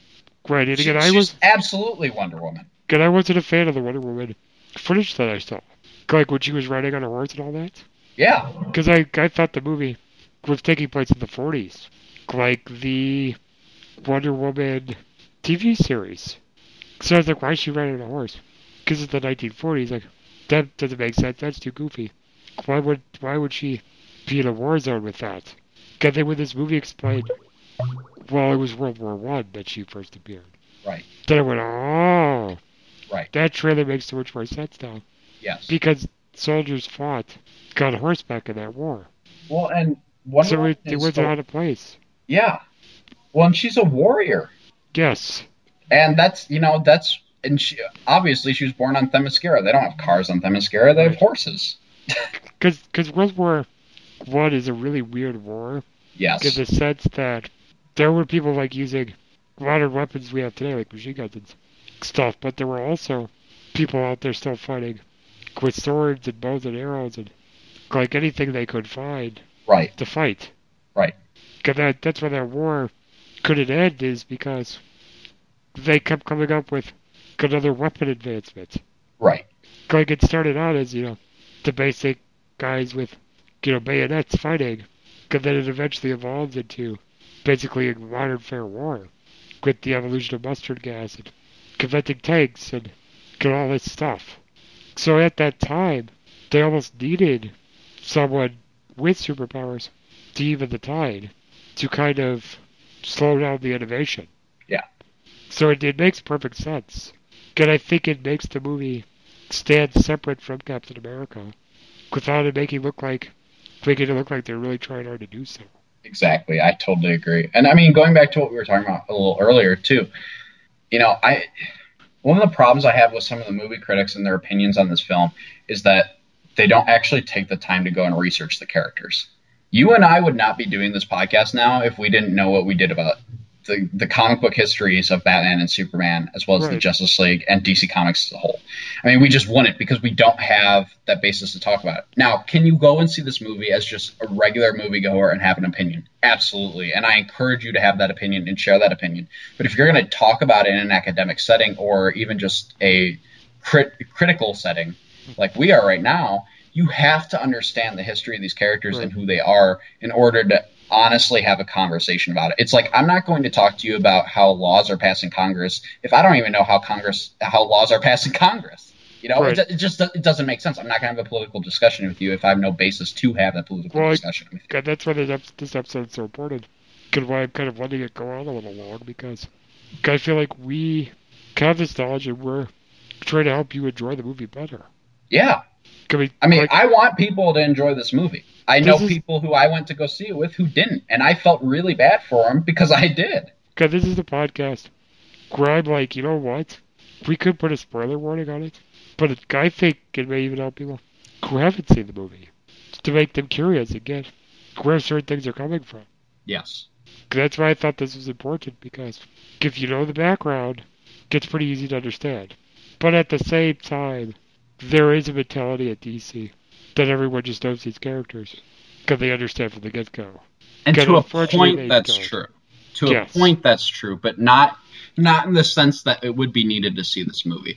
Actually, Dan, if if, if I could, I want to recommend a few comic books for people who Yeah, sure. would be inter- interested in really understanding and enjoying this movie even more. I, I would really like to recommend The Dark Knight Returns. I know Yes. that's I know that's a super popular one, but it's by Frank Miller. Um, it's a very popular Batman book, for better or worse, and it really changed how Batman books were written for a very long time. And I would recommend that first and foremost because it definitely will help you understand this version of Batman a lot better. And not only that, but the conflict and the fight between Batman and Superman to a point as well. Um, yes. so I'd like to recommend that. I'd love to recommend Death of Superman, which is actually my all-time favorite Superman story. Um, I love that whole arc, that whole saga. It turns into Superman: A Funeral for a Friend, and then Read that as well. of Superman. Yes, read read those three together. Read that It's- whole thing. Yes, it's the death of Superman until the return of Superman, and in the middle it's funeral for a friend. It's it's it'll really help you, in my opinion, um, understand not just the character of Superman, but who he is, in the sense that he he would much rather have a conversation and talk to his enemy as opposed to fighting. But if he has to fight, he absolutely will. Um, so that's definitely one I'd like to recommend. I'd like to re- recommend Batman Super or Superman Batman Public Enemies. Yep. That that's a fantastic book on the dynamic between Batman and Superman. I'd like to recommend Justice League Origin by Geoff Johns, uh, which I, I believe will help people when it comes to the upcoming Justice League film. And I would also like to recommend um, Batman Hush because I think it will also help with the whole understanding who Batman is at this point, as well as the Superman story. And I mean, Dan, you're more than welcome to chime in here as well. But the Superman story, um, Birthright, which I, I know is an odd recommendation, but I, I, I think it'll really help under help you guys understand the character of Lex Luthor, and I think it'll also help you understand Superman and Right. where he comes from in terms of his family background. And hopefully, maybe it'll help you with some of the stuff between him and Jonathan in the film, as well as him and Martha in the film. So, But I would also recommend reading Batman Death of the Family. yes, Death of the Family, Death in the Family. Death in the Family. That's yes, the story about the death of the second Robin, Jason Todd. yes. And the Killing Joke would also be a good companion piece to that because Yes. it takes place afterwards, and will also really help you understand why Batman is so broken at this point in time. Get as an easy workaround. If you don't want to read the comic books, or don't have time to do that, check out the Killing Joke animated film, which is coming out in a couple of weeks. Yep. Go ahead and check out the two parts Dark Knight Returns animated movie. which they actually did release as one deluxe edition. So there is, if you look online for the Dark Knight Returns deluxe edition DVD, it's both Yeah. parts of the movie merged as one film, and it's it actually flows a lot better in my opinion. So so watch that as well because that sums up the story very very well. Also, Superman vs. the Elite and Superman Doomsday, or, yes. or even All Star Superman as well, would also help with characterization of Superman. Gore also by Justice League season Justice League Unlimited season two DVD set or Blu-ray set. Are you thinking of the Cadmus arc? Yes for the Cadmus arc. That's that's season one. That's how they label it on the Because DVDs. you're on season one DVD, okay. Yeah. Check that out to understand that weird word flashback, flash forward. If you did get what that meant. Yeah. Good. So- I would advise you to do that. Yeah, I, I I just feel like Dan, we can't be a DC Nation podcast if we're not going to ultimately go back to the comic books and Right. say, well, hey, people, check this out if you really want to know more. God, I was actually just on the verge of signing The Death of Superman. Because as a kid, when I read that story, that was a big deal for me when I was a kid. That's when I was going really old enough to get into comic books. God, that was just huge to me, the idea. Well, how could Superman die? I was hmm. very curious about that. Because I had seen the Richard Donner films. God, he just he looked invincible in that movie. Because those movies. Hmm. So I was just like, how does this work? How do you kill Superman? That's a physical impossibility. So I read that comic book. God, the big thing I always asked all the time. Because again, I didn't know so much about Blue Beetle and Booster Gold and some of the obscure members of the Justice League got that time in the comic books. So that whole book, I kept saying to myself, where's Batman and Wonder Woman? Why didn't they show up to back up Superman? Like, where are they, you know? Where's where's Green Lantern? Where's Flash? Where's the the big heavy hitters? Who's who's these random people like Geist and Fire and Guy Gardner and stuff? You know? Bloodwynd, Bloodwynd. I'm like, who who's actually is Martian these- Manhunter, so right, right, right. But like, who the hell are these people? Like, where's the big people? This is the nuts Superman crowd. For crying out loud, why isn't everybody doing everything they can at Doomsday? Mm-hmm. And this movie gave me what I wanted to see all those years ago. I always believed that Batman and Wonder Woman should have been at that fight. Got the excuse why they wasn't there, why they weren't there, because they just weren't members of the Justice League, bothered me about that comic. Because good as it was, that always bothered me. So I was so much happier they did it this way. yeah. Well, I mean, the Funeral for a Friend also kind of references that too. Yes. And I think at least on Batman's part, and I don't remember where Wonder Woman was comics wise during that era. I really don't. But I know in Batman's part, he was that was during Knightfall. Okay. So I know that's why Batman wasn't there because that's another great Batman story. But that's three volumes. So if anyone wants to check out Batman Knightfall, it's Knightfall, Night's Quest, and KnightsEnd. Third. Yeah. I mean, it's it's fant- It's a fantastic story. It's very long, but that's why Batman wasn't there. Again, again, I didn't know about that story at the time. Yeah. That was one of the first Batman stories Yeah. I read, oddly enough. That I and read- Death of Superman. I read comic books kind of hodgepodge. At the time, just because I didn't know any better. Yeah. I was like eight or nine at the time. Yeah. So that, that that's all that was. I just didn't have the knowledge yet. God, there was no internet, so that's a problem too. God, I hate dating myself. But I but I think it's interesting too, Dan, that you say that you wish they were there in the comics because if we look at this film, even if they were there, it was not going to make a difference. He Right, was still going to die. He was still going to make that final sacrifice, even if they were there. But but still, it's like the death of Superman is such a big thing. You have to have your biggest characters there. Yeah. Well, he, they are there in the Death of the New Fifty Two Superman. If that Right, makes you feel better. Yes, they are. I give them that. Because that was better. And again, with this, the other thing is I, I like how Superman died a lot better as well. Because the explanation of the comic was that Kryptonians have this protective barrier or shield around them. And that they do say that Superman punched each other so hard they broke through it. Because there's not even any kryptonite anywhere to be found in that fight. Because I always said to myself, why did Superman call somebody and say, go get a kryptonite spear, go get something and kill Doomsday with that? Because the way they did it here, I think it was perfect. I think this this is how it should have been done in the first place. Yeah. Where he flew with the spear. And I took it as Superman had to do it because he was the only one who had the strength or the ability or to be strong enough to pierce Doomsday's hide to stab him. Yeah. Because it was like, well, why could just Batman have done it? 'Cause I don't think Batman was strong enough. No, and really neither is Wonder Woman. Yes, exactly. Because the thing is, remember, Doomsday is a Kryptonian human hybrid, so he has Kryptonian skin because he's Yeah. it's General Zod's body reincarnated. So only Superman, because obviously Superman killed General Zod in the first place. He's the only one actually strong enough to take down someone like that. I agree. And again, Superman basically, he died of kryptonite poisoning more than the actual wound he got. Yeah, which was definitely a big part too. Which is why he was able to revive himself. Yes, Or look like he's getting revived at the end of the film.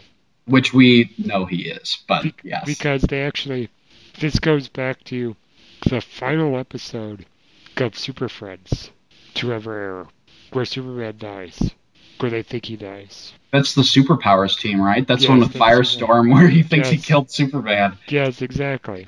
And all that was, was he just was affected by so much kryptonite, could knocked him out for a longer period of time than normal. Yeah. So that's what happened here. Now, kryptonite poisoning can kill Superman. Yes, it absolutely can. But um, He didn't get enough of it. he because didn't get enough got- of it for him to die, and he died really because he was um, impaled. And the only reason he could be impaled is because of the kryptonite. Right, but then he could heal, so. Right. Then he gets healed. That's that's why at the end of the movie the Well, they got rid of it so quick, too. The, the kryptonite wasn't in him for very long. After No. he got impaled. No. Because they didn't leave the spear in him. no They pulled it out, like, right away.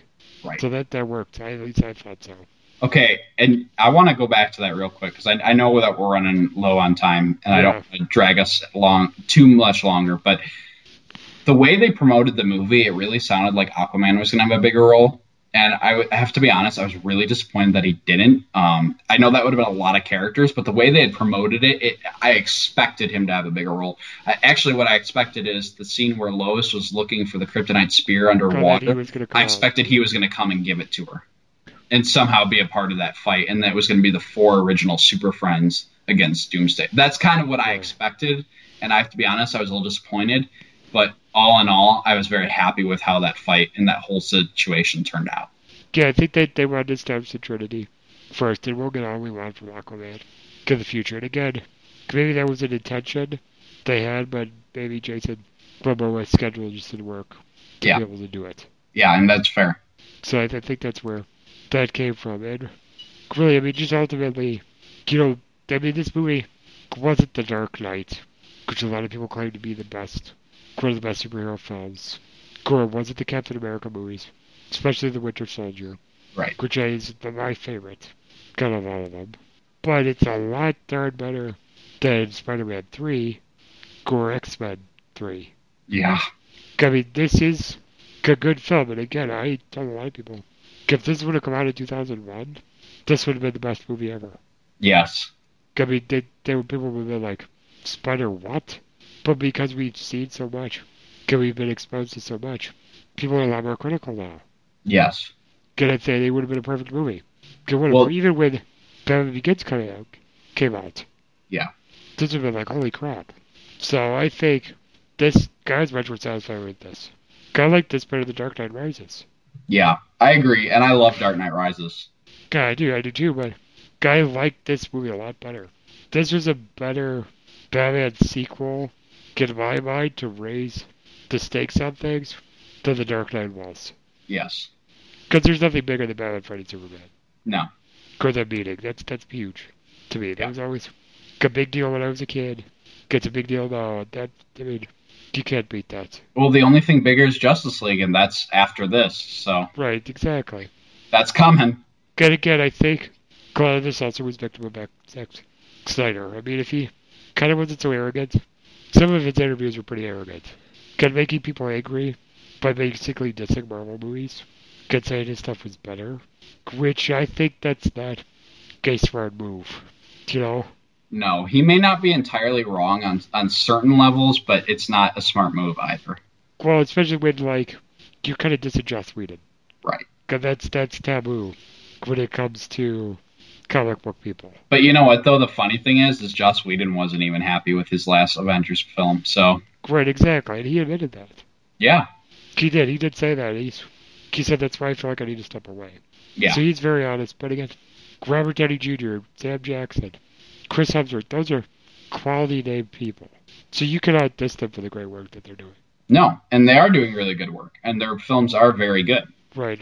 And again, with Civil War, they said this is their best film. And they said that they thought it was better than Batman vs. Superman. But they did it in a way that was not disrespectful to Ben Affleck or Henry Cavill. Yes, They didn't insult him. They didn't even diss Snyder. They just said we thought this movie was better. And in my opinion, I thought it was too. But that doesn't mean it's a bad movie.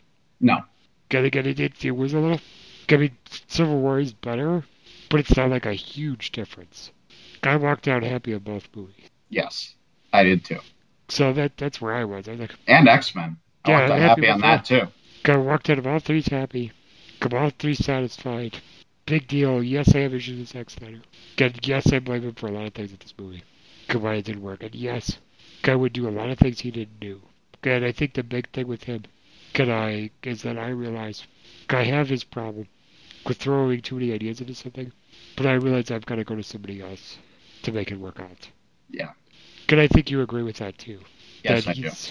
You can't rely on a ultimate cut, which I believe will be better, but you can't rely on a director's cut or an ultimate cut or something like that to make your movie better. Well, I mean, You've if you if you watch if you watch Watchmen, the theatrical cut of that movie stands very well on its own. Exactly. Yes. And, you know, the director's cut absolutely adds to it, and I think it's the superior version, but the theatrical stands on its own. I think Batman vs. Superman does as well, but I don't think it does as well as Watchmen did. yeah, I- but I do. I think he depends on it too much. I, I well, I agree. I think there's a lot he wishes he could throw in that he just, you know, for the sake of time, they can't do. Because I think everybody else is saying that too. Yeah. But Now, again, I don't know why they couldn't have just released the director's cut because, you know, the Hobbit movies were like three or four hours long. I, I think a superhero movie could be that long, but I don't know why they didn't do it either. That that's well, that's all Warner Brothers. Yeah, I mean, it is what it is at this point, but Right, right, exactly. All right, well, um, I think what we're gonna do, and I hope he's all right with this because, I mean, we are a long time to kind of covered it. Um, I think we're gonna kind of maybe paraphrase what James wrote. Is that all right? yeah, that's fine by me. Because I haven't mean, it's kind of like it. a page, page worth of stuff, and we appreciate him sending this to us. Because I this is James from the Marvelverse podcast, by the way, James Hayful, and we we really appreciate him being a part of uh, this episode, helping me write the script. Because a lot of his thoughts went into doing this, and that's what I'm going to go for. So basically, James kind of went over a lot of the points that we had talked about with Superman and Batman and how he felt all those characters worked. He thought they mashed too much together. But he did think Wonder Woman worked. Because he kind of disagreed with some of Nikki's opinions with her voice and stuff like that. Which we did cover and go over. It does seem like he didn't like Batman all that much, though. He didn't like Batman all that. But again, with James, he isn't a big Batman fan. Okay. Because he respects the character what it is. But he's much more of a Superman guy. Yeah. And that's fair. Yeah, I mean, uh, that's what. Go give him. We just. I, I could be wrong, but based on his personality, that's more what he's all for. But he did make a dig, interesting point that I mean he thought the Wonder Woman film was going to be good. Mhm. He's looking forward to it. He a problem with that. And the last paragraph you wrote to us, which I think is worth reading, is he said, "I do think that WB putting Geoff Johns in charge of future films, could getting Ben Affleck more control, will help immensely. Even if I would have preferred seeing Bruce Timm's take on DC live action." 'Cause I think you and I both agree with that. Absolutely. He says he's not worried about Suicide Squad because there's fear with the reshoots. That the reshoots were done because that movie was a mess. No, I don't think so. And he said, from what I gather, all WB did was give David, David Ayers more money. Got time to make the movie more what he wanted as, as initially intended. And I think Well- that makes sense. Yeah, that makes sense to me too. That sounds awesome. Yeah, David Ayer, he's he. I think he wanted to do these reshoots. He told Warner Brothers they needed to do them. I think Warner Brothers said no. Then Batman Superman didn't do so well. Because they realized, okay, maybe we need to give the filmmaker more freedom. Mhm. So I think it was more done to give him the freedom to make the movie he wanted to make and make it even better. Because Right. that's what James thought. He said he thinks they're doing the reshoots to make the movie that much better. And he said he has a feeling Batman probably will be fairly central to the DC film universe from here on out. Yeah. But I think it's too early to say. It's probably going to depend a lot on which character in the Justice League turns out to be most popular with audiences. Because at this point, people were most pleased with Wonder Woman, so I'm wondering if it could be her. As the he- central focus. Yes. Getty said, heck, maybe the villains will be front and center. Wouldn't that be interesting? I that would no, be because- interesting. But I think no because it's Suicide Squad. Yeah, I don't think the villains will be front and center. I could see Batman and Wonder Woman having like a co um, st- co billing. I agree with that too. Could be interesting if they did Prometheus. Ooh. But see, I keep see from what I've heard, Steppenwolf is officially going to be the villain, and they're only doing one movie. They're not going to do a part two anymore. Okay. I So we'll, we'll see how that goes. Steppenwolf and or Qualcomm. Yeah, I I, think I those are think the more than just him, but that's who seems to be the main villain. it's going to be like Loki being the villain in Avengers. And then so much more happens. Yes, I agree. And he also thought, James finished his thoughts up saying, I think the Flash movie will be just fine. I love the idea of either Ezra Miller as Flash.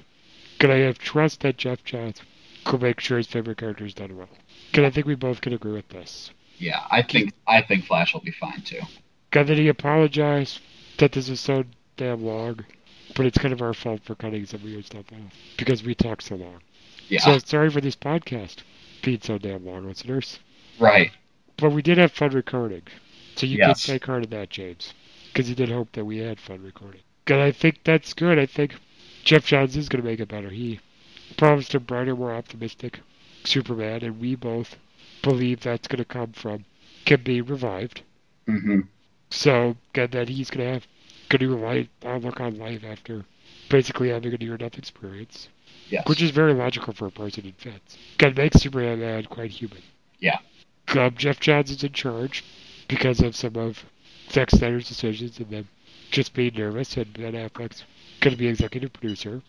So I think that's a good move. Well, making Geoff Johns the Kevin Feige type of DC films, which they finally branded DC films, by the way, um, is awesome.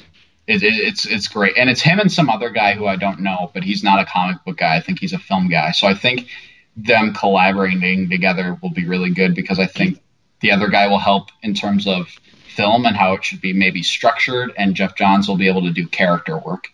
The other guy is Ben Affleck's producer on all of his movies. Oh, is that who that is? Guess that's who that is. Okay, very cool. God, if you've seen all of Ben Affleck's movies, you're in good hands. Yeah, Because this is the guy, this is the producer that got an Oscar for Best Picture for Argo. that's awesome. So we're good. I'm I'm excited. I I think it's gonna be great. I'm really I'm I'm really super excited for Green Lantern Corps too. So I really Oh, hope yes. that Green Lantern shows up in Justice League, but I'd That- settle for Martian Manhunter. That's gonna redeem it Yeah. for Green Lantern. Well, you remember, you know me. I actually liked the Green Lantern movie, but Right. it was nowhere near as good as it should have been.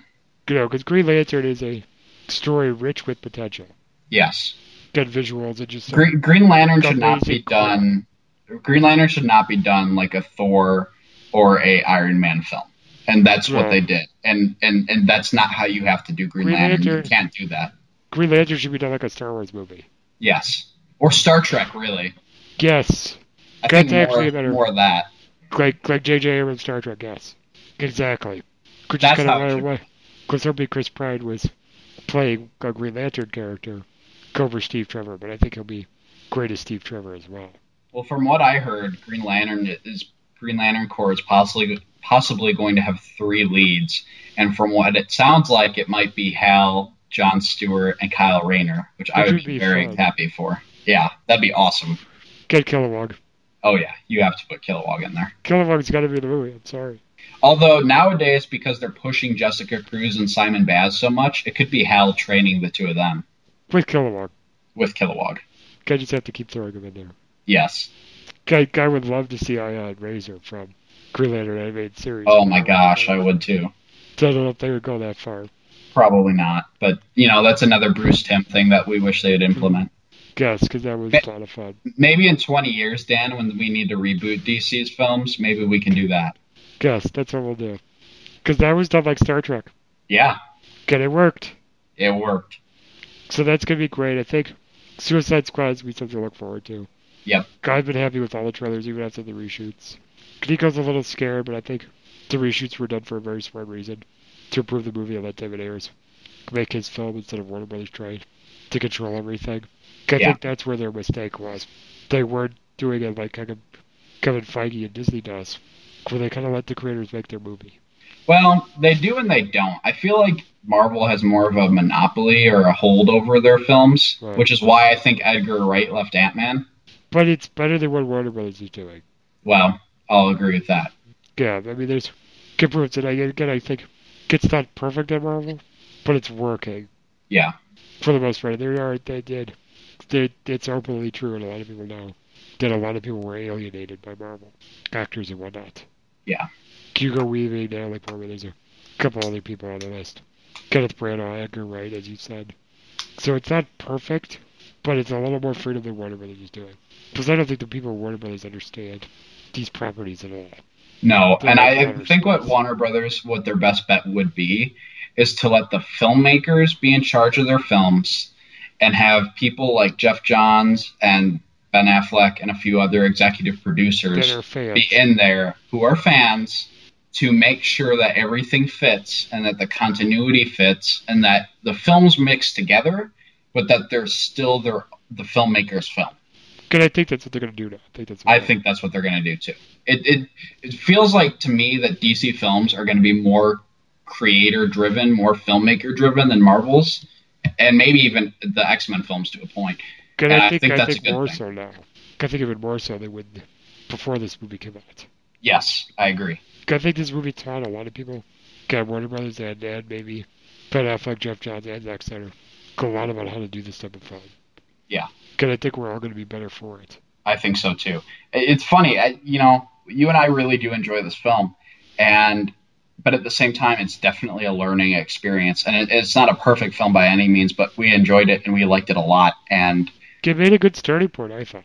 yeah, and you know, if we really liked this, and this, according to most people, is DC's lowest point, then I'm very excited to see what we're going to get next. I mean, if this is, if the only way we could go is up from here, we're on a way for a pretty good up. We are. So I'm still being optimistic. Cause that's not because I'm having blinders. Could be an optimistic. It's just based on the news I'm reading and what I know about filmmaking. That it seems like they're on the right path now. Yeah. Cause they're resolving a lot of the complaints and issues I had before this movie came out and knew that there was gonna be a problem. So Right. I'm very happy with the company that they realized there was a there there was a problem. They admitted it and they fixed it. Well, and I think that's part of the reason that they decided we're going to release this ultimate cut. It's because I think they want to fix some of the things that might have been broken. And I'm and I'm excited to see it. I'm very excited. I've already pre-ordered it. It's going to be here at the end of July. Okay, maybe we'll do a follow up episode. Yeah, maybe we should. That would be really cool. We Just could do that and the Killing. Joke. But yeah, so we're talking about Killing Joke. Um, and with that, I think we'll go to our closing. Okay, basically, what could be coming next with the show is Killing Joke's possibility. Well, we could talk about that. The Ultimate Cut, I think, definitely on the table. Suicide Squad for sure is going to happen. God, we're also going to have our Comic Con episode talking about the panels and the news we found out at Comic Con regarding Arrow, Flash, Gotham, Legends of Tomorrow, future DC films, and maybe Krypton as well. If they have stuff and footage ready to discuss that show right now. So there will be coverage of all of our shows just to get you guys hyped up over the summer for those re- shows return. Get to remind you that we still will be covering all of CW CW's superhero shows at Gotham in the fall.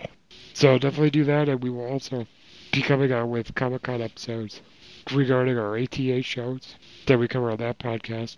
So we'll be talking the panels, the Comic Con panels on Doctor Who, The Walking Dead shows, got Big Bang Theory, and a couple other things. We'll also be talking Star Wars on that episode, and then on the Marvel podcast, we're going to do a podcast talking about the panel probably for Doctor Strange and upcoming Marvel films, as well as the panel for Agents of S.H.I.E.L.D. So there's a lot to look forward, comic book, Comic Con wise, the week after Comic Con takes place, which is kind of the weekend of July 23rd. Alright, so with that, um, I guess we'll wrap the show up, Michael. So thanks for joining us. Always great talking with you, and your insight was perfect for the show. Got getting across the information. God really wanted to get across to everybody, so thank you for doing that. Thank you for clearing out some reference of references of comic books people could read to stay up to date on things.